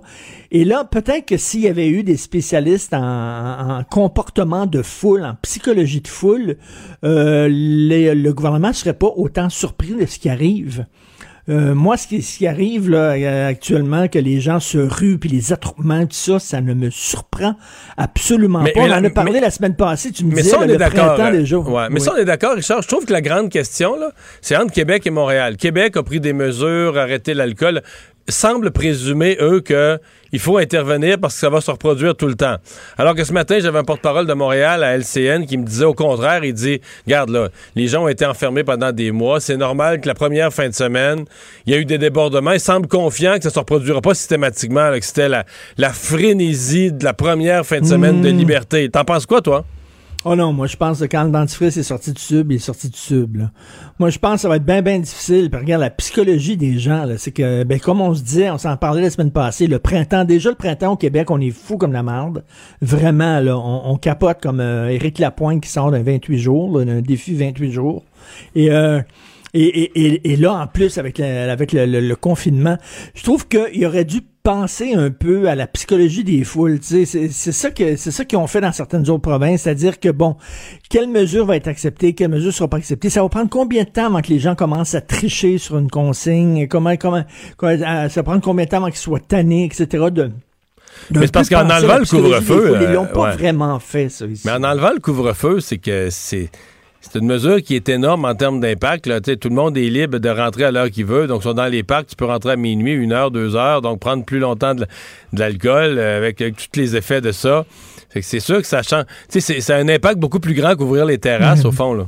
Oui, mais moi, euh, mais moi aussi, on s'en était parlé. T'étais pas d'accord avec moi, mais quand ils ont présenté le plan de déconfinement, là, ils auraient dû dire, regarde, le 28 mai, il va y avoir ça. Puis c'est tout. Puis là, non, ils ont dit 28 mai, c'est ça. 4 juin, c'est ça. Le 11 juin, c'est ça. Fait que c'était comme coulé dans le béton. ça. Tu sais, c'est comme, OK, parfait, là, au mois d'août, on n'aurait plus besoin de masque et tout ça. Le côté, si vous respectez les règles, c'est ça qui va arriver la semaine d'après, n'a pas été vraiment très clair. Les gens voyaient ça en disant, bon, OK, on s'en va vers là, c'est la porte de sortie, bonjour. Ils rouvrent la porte, on se rue là-dedans comme un- une tonne de briques, là. Donc, euh, peut-être ça a mal passé. En tout cas, je trouve qu'ils ont mal, euh, ils ont mal. Tu t'inquiètes de la mal- communication et de ses effets. pré- prévu les comportements de foule. Tout à fait. Est-ce que Denis Coderre a vraiment changé? C'est la question que tu te poses et que tu nous Tous poses. les politiciens, tous les politiciens sont des êtres humains imparfaits comme nous, donc euh, l'affaire d'espionner des politiciens pour savoir s'ils vont tout respecter, tout ça, bien sûr qu'ils vont Mais moi, j'ai pas souvenir que j'étais imparfait. mais, mais attends une minute, c'est pas toi au franc-tireur, t'avais fait une entrevue avec Benoît. Ouais. J'ai fait toi? au moins, deux, au moins deux fois, ouais. Puis tu parlais, non, mais c'était à l'extérieur, faisait froid, tu parlais d'environnement, l'importance de l'environnement, et pendant ce temps-là, la caméra tournait, l'auto. Ah, le, le chauffeur. chauffeur le- dedans, ouais. et l'auto tournait, puis c'était très injuste parce ce que le chauffeur, il travaille pas pour moi. Là. Sais, le chauffeur, il travaille pour la Sûreté du Québec, tout ça. Moi, j'ai Ben même pas un mot à dire sur son travail, lui, tu sais. Puis euh, ça je pense que. Benoît avait, avait montré ça en disant ah, tout le long de l'entrevue, il parle d'environnement pendant ce temps-là, son Absolument, chauffeur est absolument, dans le fait, char, puis avec euh, le moteur qui roule pendant ce temps-là et tout ça. Et moi, je m'avais dit, quand j'avais vu ça, je me suis dit, oh boy, je pense que Mario sera pas bien, bien content de ça. Non, parce que ça n'a pas rapport, tu sais, je veux dire, c'est. Mais. euh, C'était pas toi, c'était pas ton char, c'est pas toi qui conduisais. C'est pas moi, c'est pas mon char, puis c'est même pas, je suis même pas le boss dans cette affaire-là, moi. Puis il faisait fret en maudit, je me Je souviens. ne sais pas si faisait c'était si froid que ça. Puis le chauffeur lui se défendait en disant en plus que c'était pas vrai, que le l'auto avait même pas roulé, qu'effectivement avait roulé, il l'avait déplacé, avait roulé une couple de minutes parce qu'il avait voulu la réchauffer parce que lui, il fallait qu'il reste dedans. Donc c'était. Disons que l'équipe des francs-tireurs avait pas passé pour. euh, Trop, trop, trop, trop juste. Mais c'est pas grave, c'est un détail. Donc, tu allais me dire que Denis Coderre, lui, a touché à son Non, mais cellulaire. Valérie, mais regarde, bon, Valérie Plante, elle n'a pas respecté les consignes. Denis Coderre a touché à son cellulaire. Qui ne l'a pas fait? Je l'ai fait. Je me suis fait arrêter euh, cellulaire au volant, pas pendant que je conduisais sur l'autoroute et tout ça. là. J'étais arrêté à un feu rouge, mais même arrêté à un feu rouge, à un stop, t'as pas le droit de le toucher. droit. Bon, il le fait. Valérie Plante s'est excusée en disant c'est vrai, j'ai fait une gaffe, blablabla, les consignes, j'aurais dû les respecter, tout ça. Euh, Denis Coderre, euh, rien. Il veut rien savoir. Ils ont dit non, c'est pas vrai. Il était pas, euh, il veut pas répondre aux journalistes. Mais là, il vient de donner il- une entrevue à Paul Larocque il y a quelques minutes, là. ah, OK. Puis là, il a dit que son. OK, mais là, t'as pas entendu ça, que ça vient juste d'être dit, là. Il a dit que son cellulaire était tombé. Tu sais, il était sur un socle, sur une petite Ah, base, puis Ah, qu'il est tombé. Ah, s'il vous Fait que plaît. tout ce qu'il a. Voyons. Ah, mais- là, il a même pas, si regardé, il a juste dû le prendre. Mario, même si c'est vrai, là, ça, ça se peut que ce soit. Même si c'est vrai, tu le dis pas. Même si c'est vrai, tu dis oui, j'avais un massage, puis ça, ça a, ça a l'air moins fou, je trouve. Tu sais, tu dis oui, je, je suis imparfait, puis les gens auraient passé l'éponge, les gens auraient pas capoté, là, mais je trouve, il arrête pas de nous dire qu'il a changé, Denis Coderre. Physiquement, il a changé beaucoup, perdu beaucoup de poids, mais je suis pas sûr qu'au point de vue de sa psychologie, son attitude, il a changé tant que ça. Mais pendant aimait pas 48 Denis heures, il envoyait son attaché de presse dire, dire une phrase unique. Denis Coderre ne texte pas au volant. Point. C'était ça la phrase, là. Et c'est un peu arrogant. Mettons, c'est un peu arrogant, alors que ça, ça, ça, ça fait- l'autre bord, son adversaire, venait de dire Oui, je m'excuse, je l'ai fait. Effectivement, je suis désolé. Il aurait dû faire la même affaire plutôt que bon. Bref, a-t-il changé tant Mais que je suis ça? très, Hmm. je suis très d'accord avec toi que celle-là, c'est vraiment 1 à 0 Valérie Plante, là, sur Ben la oui. façon de façon d'admettre son tort. gérer ça, D'autant plus que le tort, c'est pas, dans un cas comme dans l'autre, c'est pas. euh, ils n'ont pas, pas torturé des gens. Lui, il a, il a touché à son sel, mais arrêté un feu rouge, le véhicule Arrêtez bougeait même pas. rouge. Ben oui. Donc, il y, a pas de... il y aurait plein de gens, même les gens l'auraient trouvé sympathique en disant ben, J'ai fait ça, moi aussi, la même affaire. tu sais. Bon, arrêtez un feu rouge, c'est pas si grave. Mais ouais. Que là, tu penses qu'on va, on va se dire, tiens, le même Denis. c'est c'est le danger pour Il lui. n'a pas changé. C'est- Tu sais, c'est comme, je reviens toujours à ça, là. T'as commencé avec une fille, ça fait un bout de temps, t'es pas avec, puis là, t'as t'as un peu de nostalgie, tu retournes, ça prend, ça prend 20 minutes, tu te dis, ah oui, je sais maintenant pourquoi je suis parti. ça me revient, moi, là, là. Le même Denis. Et tu dis quoi? C'est officiel, le Canada est un pays raciste? Ben, François, François, c'est-à-dire euh, Justin Trudeau vient d'annoncer qu'il va avoir maintenant une fondation qui va aider les entrepreneuriats euh, noirs, les entreprises noires. Si tu es un noir, tu veux partir une business, tu vas pouvoir avoir un prêt. Donc, ça veut dire, si on a besoin de cette fondation-là, ça veut dire qu'il est, en train d'admettre, le premier ministre du Canada est en train d'admettre que c'est plus difficile pour un entrepreneur noir de faire, d'avoir du financement de la part des banques et de la part des fondations et de la part des organismes gouvernementaux. Et donc, on a besoin d'une fondation spéciale pour ces gens-là parce qu'ils sont bloqués ailleurs. C'est ce qu'il vient de dire, là, en faisant ça, en disant une fondation pour les entrepreneurs noirs, pour, fond, pour financer leur business. Il vient de dire, on a besoin de ça. On a besoin de ça. Et c'est drôle, et les, et les entrepreneurs chinois, asiatiques, les entrepreneurs latinos, les entrepreneurs, je sais pas, moi, non. Euh, finalement, le fait qu'on dise ça, c'est que, OK, donc, il y a des problèmes dans les banques. Ben, s'il y a des problèmes dans les banques, puis il y a des problèmes dans les organismes subventionnaires du gouvernement, ben, réglez ça. Au plus sacrant. C'est une preuve de racisme systémique. Faut le faire. Comment ça qu'on a besoin d'une fondation comme ça? Non, mais question. ça, Moi, ça, ce- moi, parce ce que ça- m'énerve. C'est une annonce qui est le complément d'une annonce plus large qu'il avait faite. Ça avait été ma première réaction. Si euh, les programmes, mettons, euh, d'aide aux, aux jeunes entrepreneurs ou de démarrage d'entreprise ou de prêt aux entreprises sont discriminatoires envers les, les- les personnes, peu importe, de couleur, ou des, des minorités visibles, c'est ça qu'il faut régler. là. C'est ça qui Ben est oui. totalement inacceptable. C'est ça qu'il faut régler. Ben, et, non pas créer, et non pas créer un programme spécifique parce que là, tu as créé quoi des. Puis, imagine, quand tu dis que tu. euh, Pour les personnes euh, racisées ou des personnes de couleur, mais là, tu fais quoi avec euh, les deux frères dont le père est haïtien puis la mère est, est- est- est québécoise blanche, là? Puis que là, euh, il y en a un qui est plus foncé que l'autre. Qu'il y en a un qui va dire, toi, t'es, t'es admissible, ou l'autre, quoi, t'es, t'es, prêt- t'es- t'es admissible à un prêt, mais juste 50% du prêt, ou... Ben oui. Tu fais quoi avec non, ça, là? écoute, c'est- c'est- Puis là, c'est- les enfants, de ceux, n'importe quoi. les enfants de ceux-là, là, qui ils ont juste un quart de sang haïtien. C'est ce qu'on appelle les carterons, là. Ben oui, mais on... Tu sais, puis il y en a, il y en a, il y en a qui sont noirs, ça paraît pas, mais il y en a qui ça paraît, puis tout ça. Mais, mais que le premier Puis là, ça va paraître des a- cheveux, la texture des cheveux, ça va paraître pas la peau. Parce que là, on s'en va dans un monde très, très, très métissé. De plus en plus, de des qui se forment. Fait que là, tu t'en vas où? C'est moi, c'est ma question. Tu t'en vas où avec ce, type de programme-là? là? À partir de quelle génération, à partir de quel pourcentage de sang noir dans tes veines t'es considéré comme un noir? Est-ce qu'il va falloir faire comme les Amérindiens sur les réserves, quasiment faire des prises de sang? Et puis que le premier ministre dise, on a besoin de ça. On a besoin d'une fondation comme ça parce que c'est plus difficile pour les entrepreneurs noirs d'avoir du financement. Mais c'est ça qui est pas ça dire- ben, c'est ça qui est Il pas est censé avoir des critères objectifs, le financement. On regarde ton projet, Ben oui. on regarde ton projet, on regarde ta- ta- ton investissement, euh, ton, ton- ton démarrage d'entreprise, ça se tient-tu? T'es pas supposé discriminer euh, à cause de ta couleur. Si, si ça, ça se produit, c'est ça qu'il faut régler. Mais donc, il est en train de dire qu'effectivement, il y a du racisme systémique dans les banques. Puis il l'endure, les- il l'endure, puis il le contourne avec un programme spécifique. Oui, il met un programme, mais il, il règle pas le problème à la source. Les mêmes petits programmes comme ça, là, qui vont aider, là, mais ça, ça, ça va continuer. Ils vont continuer d'être barrés partout. Non, c'est un peu bizarre. Merci, Richard. Merci à, À demain. demain. Pendant que votre attention est centrée sur vos urgences du matin, vos réunions d'affaires du midi, votre retour à la maison ou votre emploi du soir, celle de Desjardins Entreprises est centrée sur plus de 400 000 entreprises à toute heure du jour. Grâce à notre connaissance des secteurs d'activité et à notre accompagnement spécialisé, nous aidons les entrepreneurs à relever chaque défi pour qu'ils puissent rester centrés sur ce qui compte, le développement de leur entreprise.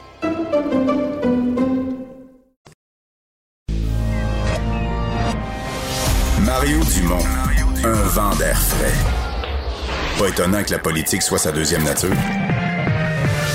Vous écoutez Mario Dumont et Vincent Dessureau. le, le commentaire de Emmanuel Latraverse. Des analyses politiques pas comme les autres. Bonjour, Emmanuel. Bonjour. Alors, la ministre de l'Enseignement supérieur, Mme McCann, qui est venue euh, cet après-midi préciser les intentions de son gouvernement quant au retour en présentiel à la rentrée de l'automne. Oui, des grosses promesses avec des gros si. Hein? Parce que la promesse, c'est un retour à l'école à la normale, en présentiel, sans distanciation sociale. Le premier si, il va de soi, si 75% des jeunes de 16 à 29 ans ont reçu leurs deux doses. Ça, c'est une chose. Mais le gros, le plus gros si, c'est celui qu'on n'a pas mentionné d'entrée de jeu, mais que hum, le docteur Arruda a bien souligné, c'est qu'on a aussi demandé aux universités de préparer un plan B, là. Parce que la réalité, c'est miser sur un retour en, distan- en présentiel sans distanciation au- dans trois mois, euh, c'est comme une promesse que tu sais pas si tu peux la tenir.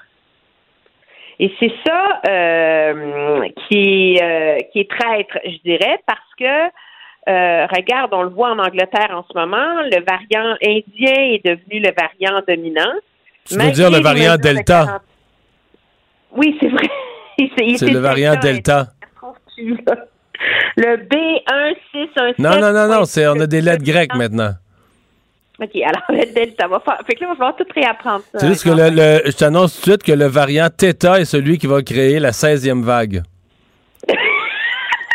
en 2023.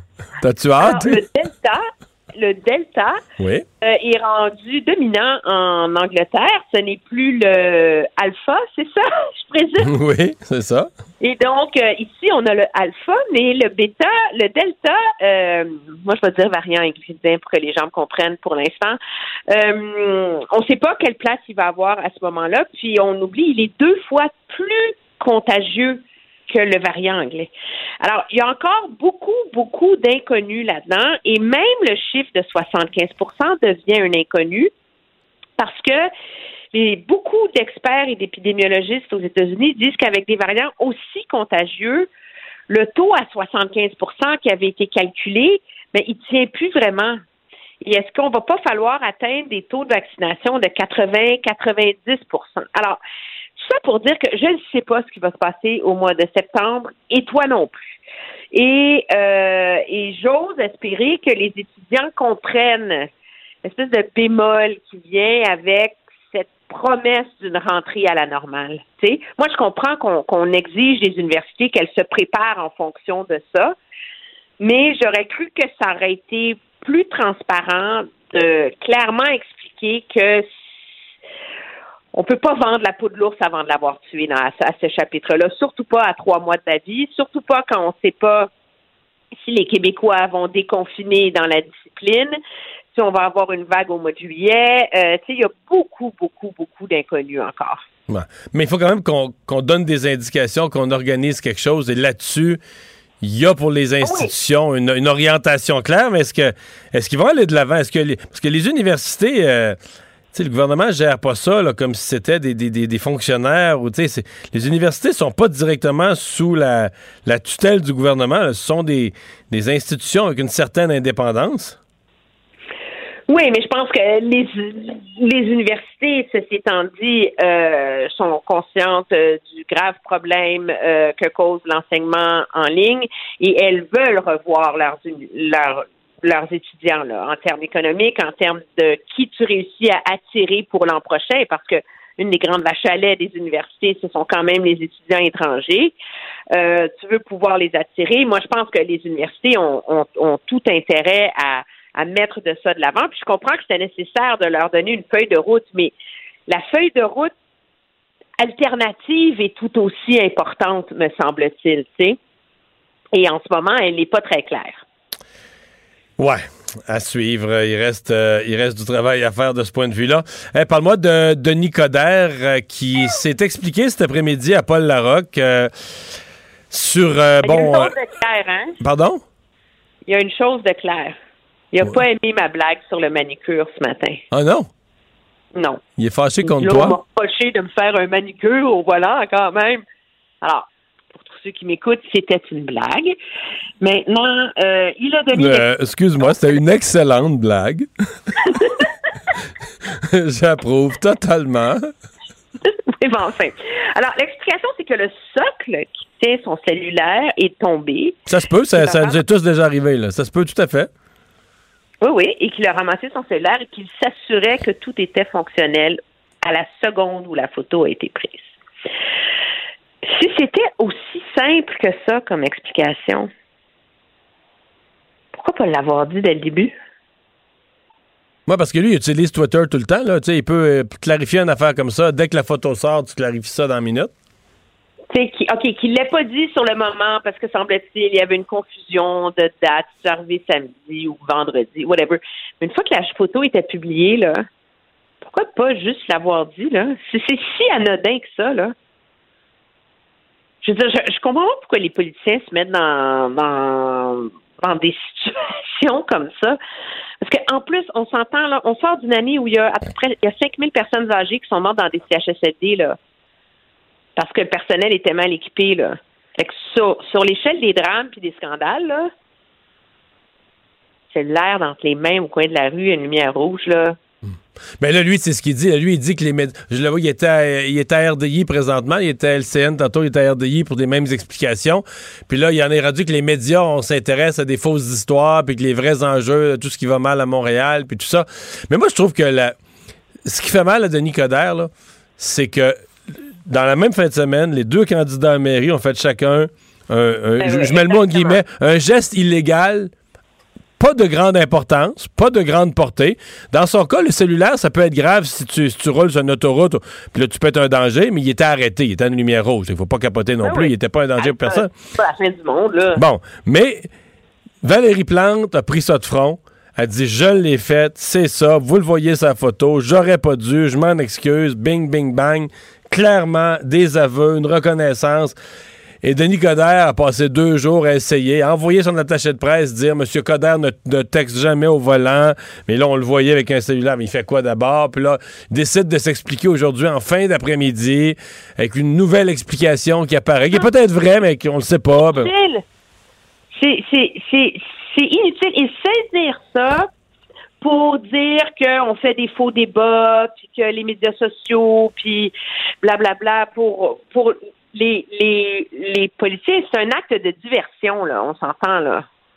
Je M. Pouvait régler ça en cinq secondes en fin de semaine.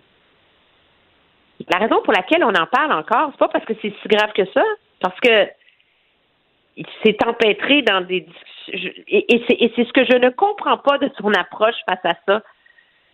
Surtout quand on voit avec, Val- avec Valérie Plante, qui, elle aussi, pour avoir commis un geste. Moi, je, sur les terrasses vendredi soir, c'est pas vrai que la majorité des gens respectaient les deux tables. Elle mangeait avec une amie, quelqu'un est venu s'asseoir. C'est c'est le même genre de truc, là, tu sais. Ça arrive trop vite, tu y penses pas. Bon, c'est pas la fin du monde, là. Mais elle a dit, écoutez, c'est vrai, j'ai fait une erreur, j'aurais pas dû, je posais donner l'exemple. Sais, pouf, c'est fini, là. Puis C'est c'est ce genre de réaction-là qui, dans mon esprit, nuit à l'image de M. Coder, alors qu'il tente de. le, da- le danger, est-ce que ça nous fasse penser à l'ancien Denis Coderre? là? Ben, c'est sûr. Il faut pas, faut pas, faut pas. Hey, merci, Emmanuel. Salut, bye bye. bye.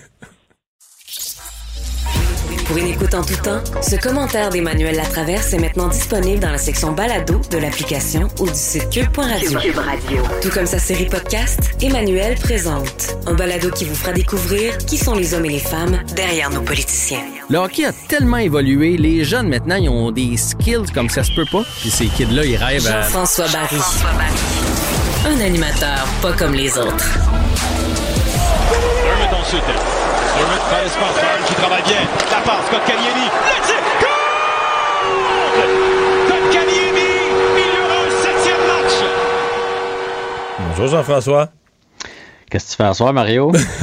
mais je connais pas tant que ça le hockey, là, contrairement à ce que je prétends, mais d'après moi, nous, on sautait dans nos salons, mais d'après moi, les joueurs des Maple Leafs étaient déçus. Déçus. Ben, D'ailleurs, euh, il y a une vidéo qui circule de Austin Matthews lorsqu'il voit Kotkaniemi euh, marqué, là, puis euh, il est en beau fusil, puis après ça, c'est l'espèce de découragement. Et avec raison, parce qu'on était bien content du but de Kotkaniemi, mais on s'entend que les Maple Leafs nous avaient dominé outrageusement toute la période de prolongation. Mais, mais, mais tu sais que l'histoire de la prolongation, c'est 2 millions de personnes dans leur salon qui sont en train d'arracher les bras de leur chaise de stress parce que la rondelle sort jamais de la zone. Mhm. Puis le seul, le seul au Québec qui est calme, c'est Carey Price qui arrête la rondelle dans son gant, qui redonne à l'arbitre calmement, qui a pas l'air. Parce que tu te dis, lui, il est comme vraiment pas le droit à l'erreur. Si en rentre une, c'est fin de la série, là, on, comme on ramasse, on fait nos valises, puis on s'en va chacun chez nous. Ouais. Mais lui avait l'air bien zen avec ça. Et c'est là où euh, Carey Price, là, on, de temps en temps, on est dur avec lui, mais il faut lui donner ça. Il a des nerfs d'acier, puis les, les, ses coéquipiers puis ses entraîneurs de gardiens ont toujours dit, lui, un, match de mercredi ou une prolongation éliminatoire, ça y change rien. Il- on sent pas le, on sent pas le stress. Puis honnêtement, je, je me souviens pas de l'avoir vu aussi solide. Tu sais, les deux années où il a gagné ses trophées, il était solide, mais il était plus acrobatique, il, il était plus jeune aussi, puis tout ça, mais dans cette prolongation-là, il était intimidant. Puis en plus de ça, il y avait une espèce de sourire de Hey, on a-tu du fun? Hein? on sentait qu'il s'amusait. Il y a eu 13 lancés. Non, un- un par- enfin, il y a eu un lancé par minute en prolongation. Là. C'était fou, là, mais il était vraiment solide. Euh, on avait l'impression, j'ai dit à mon fils, j'ai l'impression de revivre 93 avec Patrick Roy quand il avait dit au gars, moi, j'en donnerai plus. Scorez-en un, moi, j'en donnerai plus. Il y avait ce calme-là de, vous me déjouerez pas. Puis d'ailleurs, ils l'ont pas déjoué de la game. Là. Si c'est pas des lanciers déviés sur Petrie, il n'y a aucun lancer franc qui a réussi à battre Carey Price et c'est pour cette raison-là que moi, je donne l'avantage aux Canadiens ce soir. Je pense que pour la première fois dans la série, le Canadien a l'avantage sur les Leafs. C'est sûr là, que son- t'aimes mieux Price que Jake, que Jake Campbell, qui a quand même pas d'expérience en série. Oh, pas d'expérience en série. Imagine qu'il n'y a pas d'expérience d'un septième match. Ben, puis il y a à peu près 40 matchs euh, derrière la cravate, là, ce gars-là. Fait que, euh, bien qu'il il- il a super bien, euh, il a super gaulé samedi, là, c'est pas de sa faute. Reste que quand le match va être sur la ligne, je préfère avoir Price. Mais au-delà de ça, je peux pas croire que les gars des, Maple Leafs, quand ils sont seuls chez eux, là, ils se disent pas, on va le déjouer comment? Il faut faire une passe de plus, là, il faut le faire bouger. euh. Et- et c'est sûr qu'il est dans leur tête. Là, il est intimidant. Autant nous, on a confiance que les autres doivent se dire, mais, mais si lui flanche pas, on est fait. Là. Fait que je pense que la, la, la Canadien a l'avantage dans le septième match, en plus de la pression. Je sais pas si tu as vu un petit peu les, Les journaux, à Toronto, puis les. Les médias sociaux, c'est fou. Là. Ils ont des joueurs extraordinaires avec euh, Matthews et Marner, puis ils se font dire arrêtez donc de jouer au hockey, vous n'êtes pas capable de gagner une game de série. Et en plus de Mais je ça, dois avouer que Marner, qui est un fabricant de jeu, mais quand il a envoyé la rondelle dans les estrades Ah. pour une punition de deux minutes, c'était vraiment laid. Là. Je veux dire, nous, on est, on est partisans du Canadien, puis tu regardais ça, puis tu disais, mais tu sais, quand il rentre au banc après, le Canadien a compté, comment il explique que c'est- ce qu'il sait que t'as fait là? Ouais, ouais. Mais tu sais, le coach, honnêtement, il pensait-tu vraiment aussi euh, faire changer la, décision? Son gardien était rendu euh, dans le coin de la patinoire, même si Gallagher était dans le demi-cercle. C'était une drôle de décision qu'il a pris d'aller challenger le call parce qu'il savait qu'il allait avoir une, pénalité si jamais il n'y avait pas raison. Fait qu'ils ont le doute, on a Price, ils ont la pression. Le, euh, seul petit truc qui me fait peur, c'est la fatigue.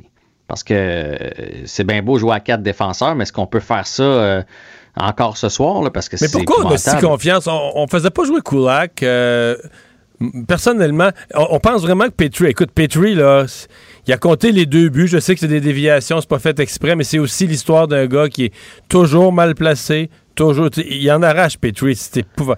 En prolongation, il a fait, il a donné un deux con. Il fait des attaques comme s'il soutenait l'attaque, mais comme il faisait avant, sauf qu'avant, Ouais. il, il soutenait l'attaque pour vrai. Là, il rentre comme un gars qui soutient l'attaque, il donne la rondelle à l'adversaire. Puis là, ben, c'est un 2 contre 1 parce qu'il n'est plus là, il n'est plus de défenseur. Mais à mon avis, c'est que là, on a changé son style. On lui a probablement dit, tu soutiens plus l'attaque. Mais c'est plus fort que lui d'y aller, c'est dans son ADN. Mais regarde les trois autres, là, ça se cramponne en défensive. Là. Ça, ça, euh, ils vont plus à l'attaque. C'est c'est comme ça que c'est fait. Ouais. Mais est-ce que est-ce qu'on est capable de jouer euh, 30 minutes par partie encore euh, ce soir? Parce qu'on va se le dire, les deux autres, là, ils ont joué 10 minutes à deux. Fait que ça, c'est peut-être le bémol. Euh, puis il va y avoir des partisans aussi dans les gradins, là, 550 personnes qui ont été autorisées, des gens de la santé euh, qui ont été autorisés par Doug Ford ce matin. Fait que ça, ça peut évidemment donner un petit boost aussi aux Maple Leafs. Ce qui est bon à savoir, c'est que Muzzin ne sera pas là. Jake Muzzin, qui est un bon défenseur euh, physique, euh, qui a gagné la coupe avec Los Angeles. Fait que ça, c'est quelque chose qui va leur manquer, à mon avis, aux Maple Leafs ce soir, parce que là, on est obligé de ramener Sandin. Fait qu'il y a Sandin qui fait un peu de gaffe. Euh, puis t'as Dermott là, qui a donné la rondelle à Byron euh, en prolongation. Qui, Byron, ouais. Mais Byron, qui est quand même. euh, le Canadien a gagné trois matchs là, pour ramener ça 3 à 3. Puis Mhm. Byron, qui est directement responsable de deux des victoires. là. Le but spectaculaire en désavantage numérique, ses genoux.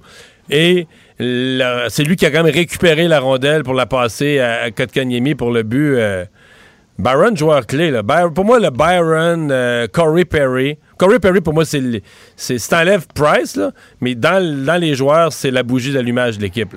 Ouais, ben t'en as beaucoup honnêtement qui se sont levés. J'en reviens pas, moi, l'équipe qu'on a vue dans le match 3-4 versus l'équipe qu'on a vue dans le match 5 et 6. C'est- On dirait que c'est pas la même formation. Puis j'ai un peu l'impression que c'est la série de la rédemption. Tu sais, Price, on l'a quand même critiqué là, en fin d'année, on va se le dire, puis cette saison, puis là, il est fumant. Euh, Kotkaniemi qui commence dans les estrades, qui vient marquer un gros but. Cofield qui commence dans les estrades, puis qui vient faire la passe sur le, le, le 2 contre le gardien lors du match numéro 5. Byron qui est trois fois mis au balotage cette année et qui finalement c'est un joueur clé pendant cette série-là. Fait que je te laisse gager sur qui va être euh, le négligé ce soir, celui qu'on a un peu maltraité pendant la saison, qui va aller jouer au Ben, héros. J'ai parce que tellement j'ai contre lui. Je vais, je espérer que ce soit Jeff Petrie. Qui fasse une passe savante puis un but. Un but, une passe. Hey, mais d'ailleurs, parlant de passe savante, y en avait-tu fait une à Stall dans ce match-là? Là? Je Ouais. sais pas si tu te souviens, Stall le sacré à côté. Mais écoute, moi j'ai sorti trois noms. Jeff Petrie, parce qu'effectivement, il est pas là depuis le début des séries, puis ça serait hâte qu'il en joue une grosse. J'ai mis Dano, parce que Dano aussi, il s'est fait vrai, promener. Hey, imagine, c'est lui qui compte le but ou qui fait le gros jeu pour faire gagner. Puis Gallagher. Mais Gallagher, je t'avoue que j'ai désespéré, moi. Gallagher, j'ai fermé les livres. J'attends plus rien de lui. Il se débat, il fait du bruit, il chiale après les arbitres, mais il est plus. Il est jamais proche de compter. Il redonne la rondelle à l'adversaire tout le temps. C'est sûr qu'il se- place, il a encore le courage de se placer devant le but. Il pourrait prendre un retour. Mais pour moi, Gallagher, ça fait. Tu sais, il a jamais. Ça fait 5-6 ans qu'il n'a pas compté en, en, En série. En série. Puis il me semble qu'on voit pourquoi. C'est comme. Je sais pas. On dirait que c'est un- son style de jeu, il est dépassé. Il y a quelque chose qui marche plus, là. Mais en fait, on dirait que son style de jeu, lui, euh, de série, l'amène déjà en saison. Fait qu'il peut pas, j'ai l'impression qu'il peut pas comme monter son jeu euh, en arrivant dans les séries. Il est déjà au bouchon. Mais pourquoi pas ce soir un petit but, ça serait super.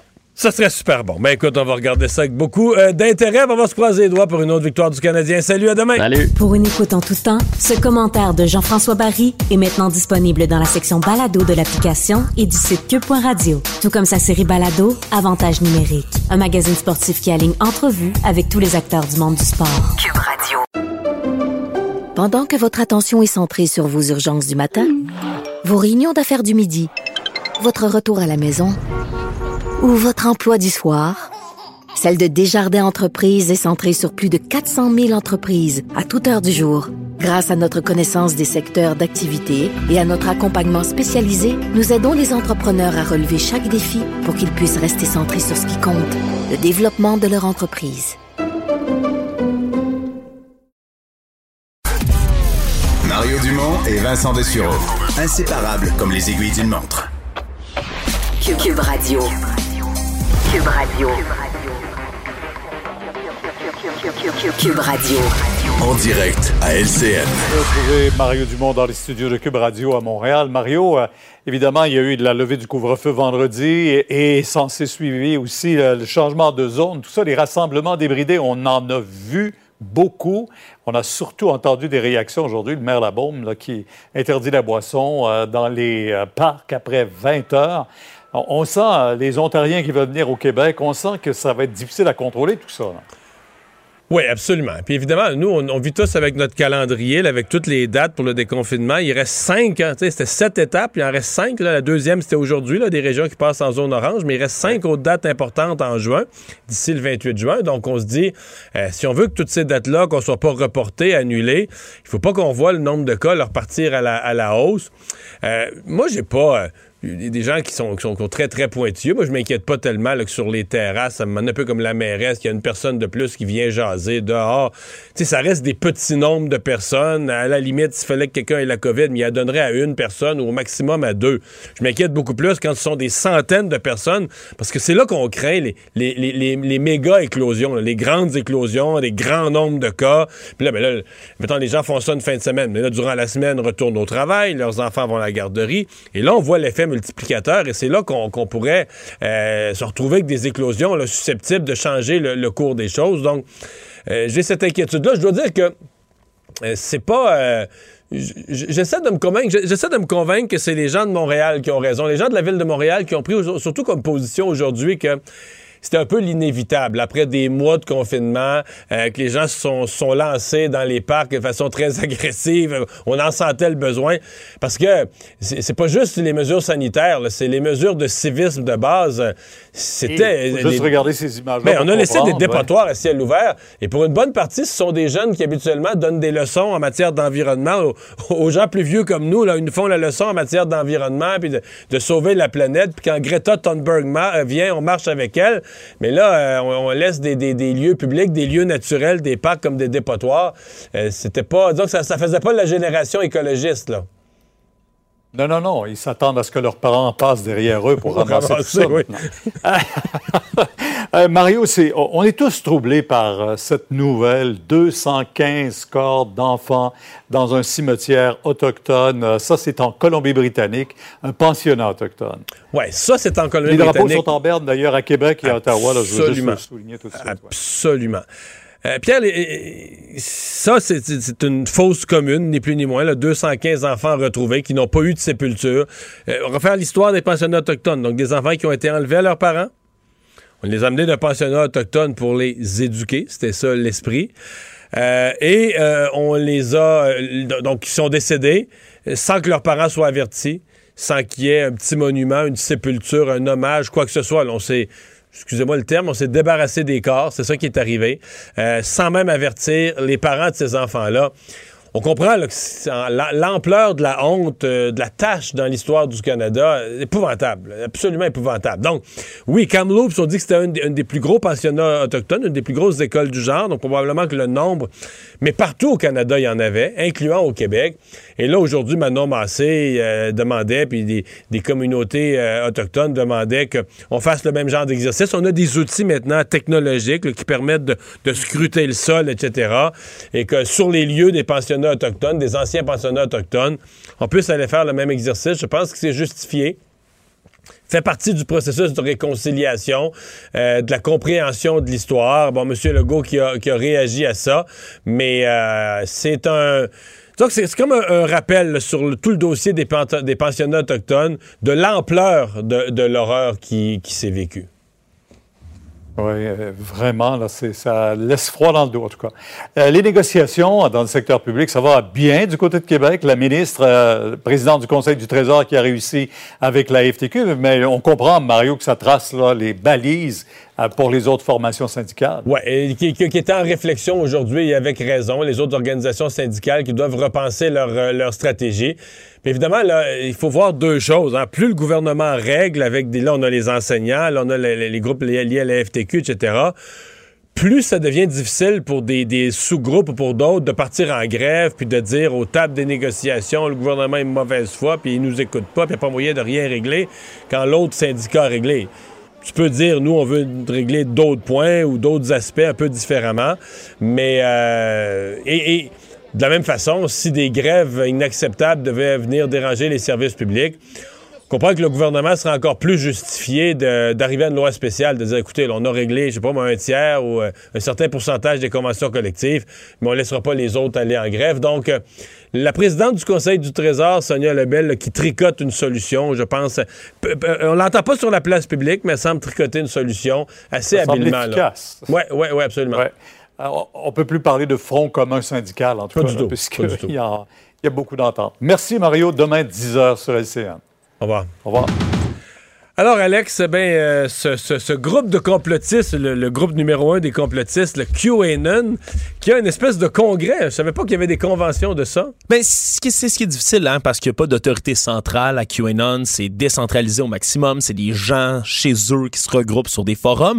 Mais là, à Dallas, dans le centre-ville, depuis vendredi dernier, il y a une espèce de conférence qui, même si officiellement, selon la personne qui l'organise, John Sa- Sable, qui se fait aussi connaître sous le nom de QAnon John, hein, ça, ça, ça trompe pas, lui a dit non, non, c'est pas une conférence pour QAnon, mais tous les activistes proéminents du groupe étaient là. en Suivent fait. ça et s'y intéressent. Ouais, puis les billets sont au minimum 500 dollars également. Mario, il y avait des milliers de personnes qui étaient là. Ça s'appelait For God and Country Patriot Roundup. C'était et des figures proéminentes. Il y en avait. Il y avait entre autres l'ancien euh, conseiller à la sécurité nationale de Donald Trump, Michael Flynn, qui était là. Lui est tombé en disgrâce. Essaie constamment sur les réseaux sociaux de se distancier de QAnon, mais d'un autre côté, il fait des vidéos où il récite, par exemple, euh, des liturgies sur QAnon, plein d'affaires comme ça.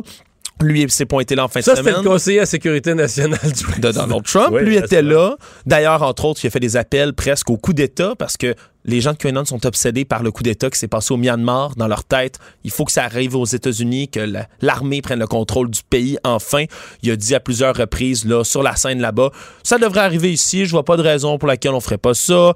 Euh, le quelqu'un qui s'occupe des médias sociaux de Roger Stone, hein, ce fameux personnage aux Ouais. États-Unis qui a fait des simagris comme quoi il, pe- il pensait qu'Hillary Clinton devrait se faire pendre, entre autres. hein. C'est plein de, de belles choses en fait. Et il y avait même Sidney Powell. Tu te souviendras sûrement de cette... là. Ben oui, cette avocate baptisée maintenant l'avocate du Kraken qui avait dit que toutes les preuves de la fraude électorale sortiraient. C'est elle qui a mis 62 là, poursuites pour Donald Trump pour renverser les résultats des élections. Puis on lui posé des questions. Elle avait sur le dos une veste de moteur, Mario, avec plein de patchs, In God We Trust. Et voici les choses édifiantes qu'elle avait à dire. I'm sure there's not going to be credit for time lost, unfortunately, because the Constitution itself sets the date for inauguration. But he should definitely get the remainder of his term and and Et quand elle dit Elle Remainder of Trump. his term, elle parle du président Trump. Et juste avant, là, cet extrait-là. dans son là, esprit, il est élu, là. Ah, dans son esprit, elle l'a dit, elle dit, je, je vous assure, le Trump euh, devrait revenir, euh, il va revenir au bureau, évidemment. Tu sais, on parle d'une avocate qui, au départ, s'était présentée comme sérieuse, hein, qui menait le Elite Strike Force de Trump pour renverser le résultat des élections. Et là, elle est assise avec un océan de complotistes, puis elle se fait applaudir quand elle dit, oui, de manière magique, Trump va revenir, je vous le promets. Mais il y a encore des gens qui croient ça, là. beaucoup trop. Que, que- Mais que- beaucoup trop. Que Biden fera pas son mandat, que c'est un beau. Mais ils y croient. Ils ils y croyaient vraiment là, le 20 janvier là, que l'assermentation n'aurait pas lieu, là, que le- la cérémonie d'assermentation de, Biden n'aurait pas lieu, qu'au dernier moment, l'armée allait prendre le, compte, le, le contrôle de la situation puis remettre sur le trône Donald Trump. convaincu encore. Puis en- encore et toujours, depuis, tu sais, il cherche des indices constamment. Euh, c'est ce qu'il continue à faire. Il pense que Biden n'est pas vraiment là et que Trump va revenir d'une minute à l'autre. Bon. Merci Alex. Euh, on va s'arrêter. Euh, on vous retrouve demain 15h30. On va regarder le hockey ce soir. On va espérer avoir de bonnes nouvelles demain. Euh, Sophie Durocher s'en vient. Bonne soirée. Cube Radio.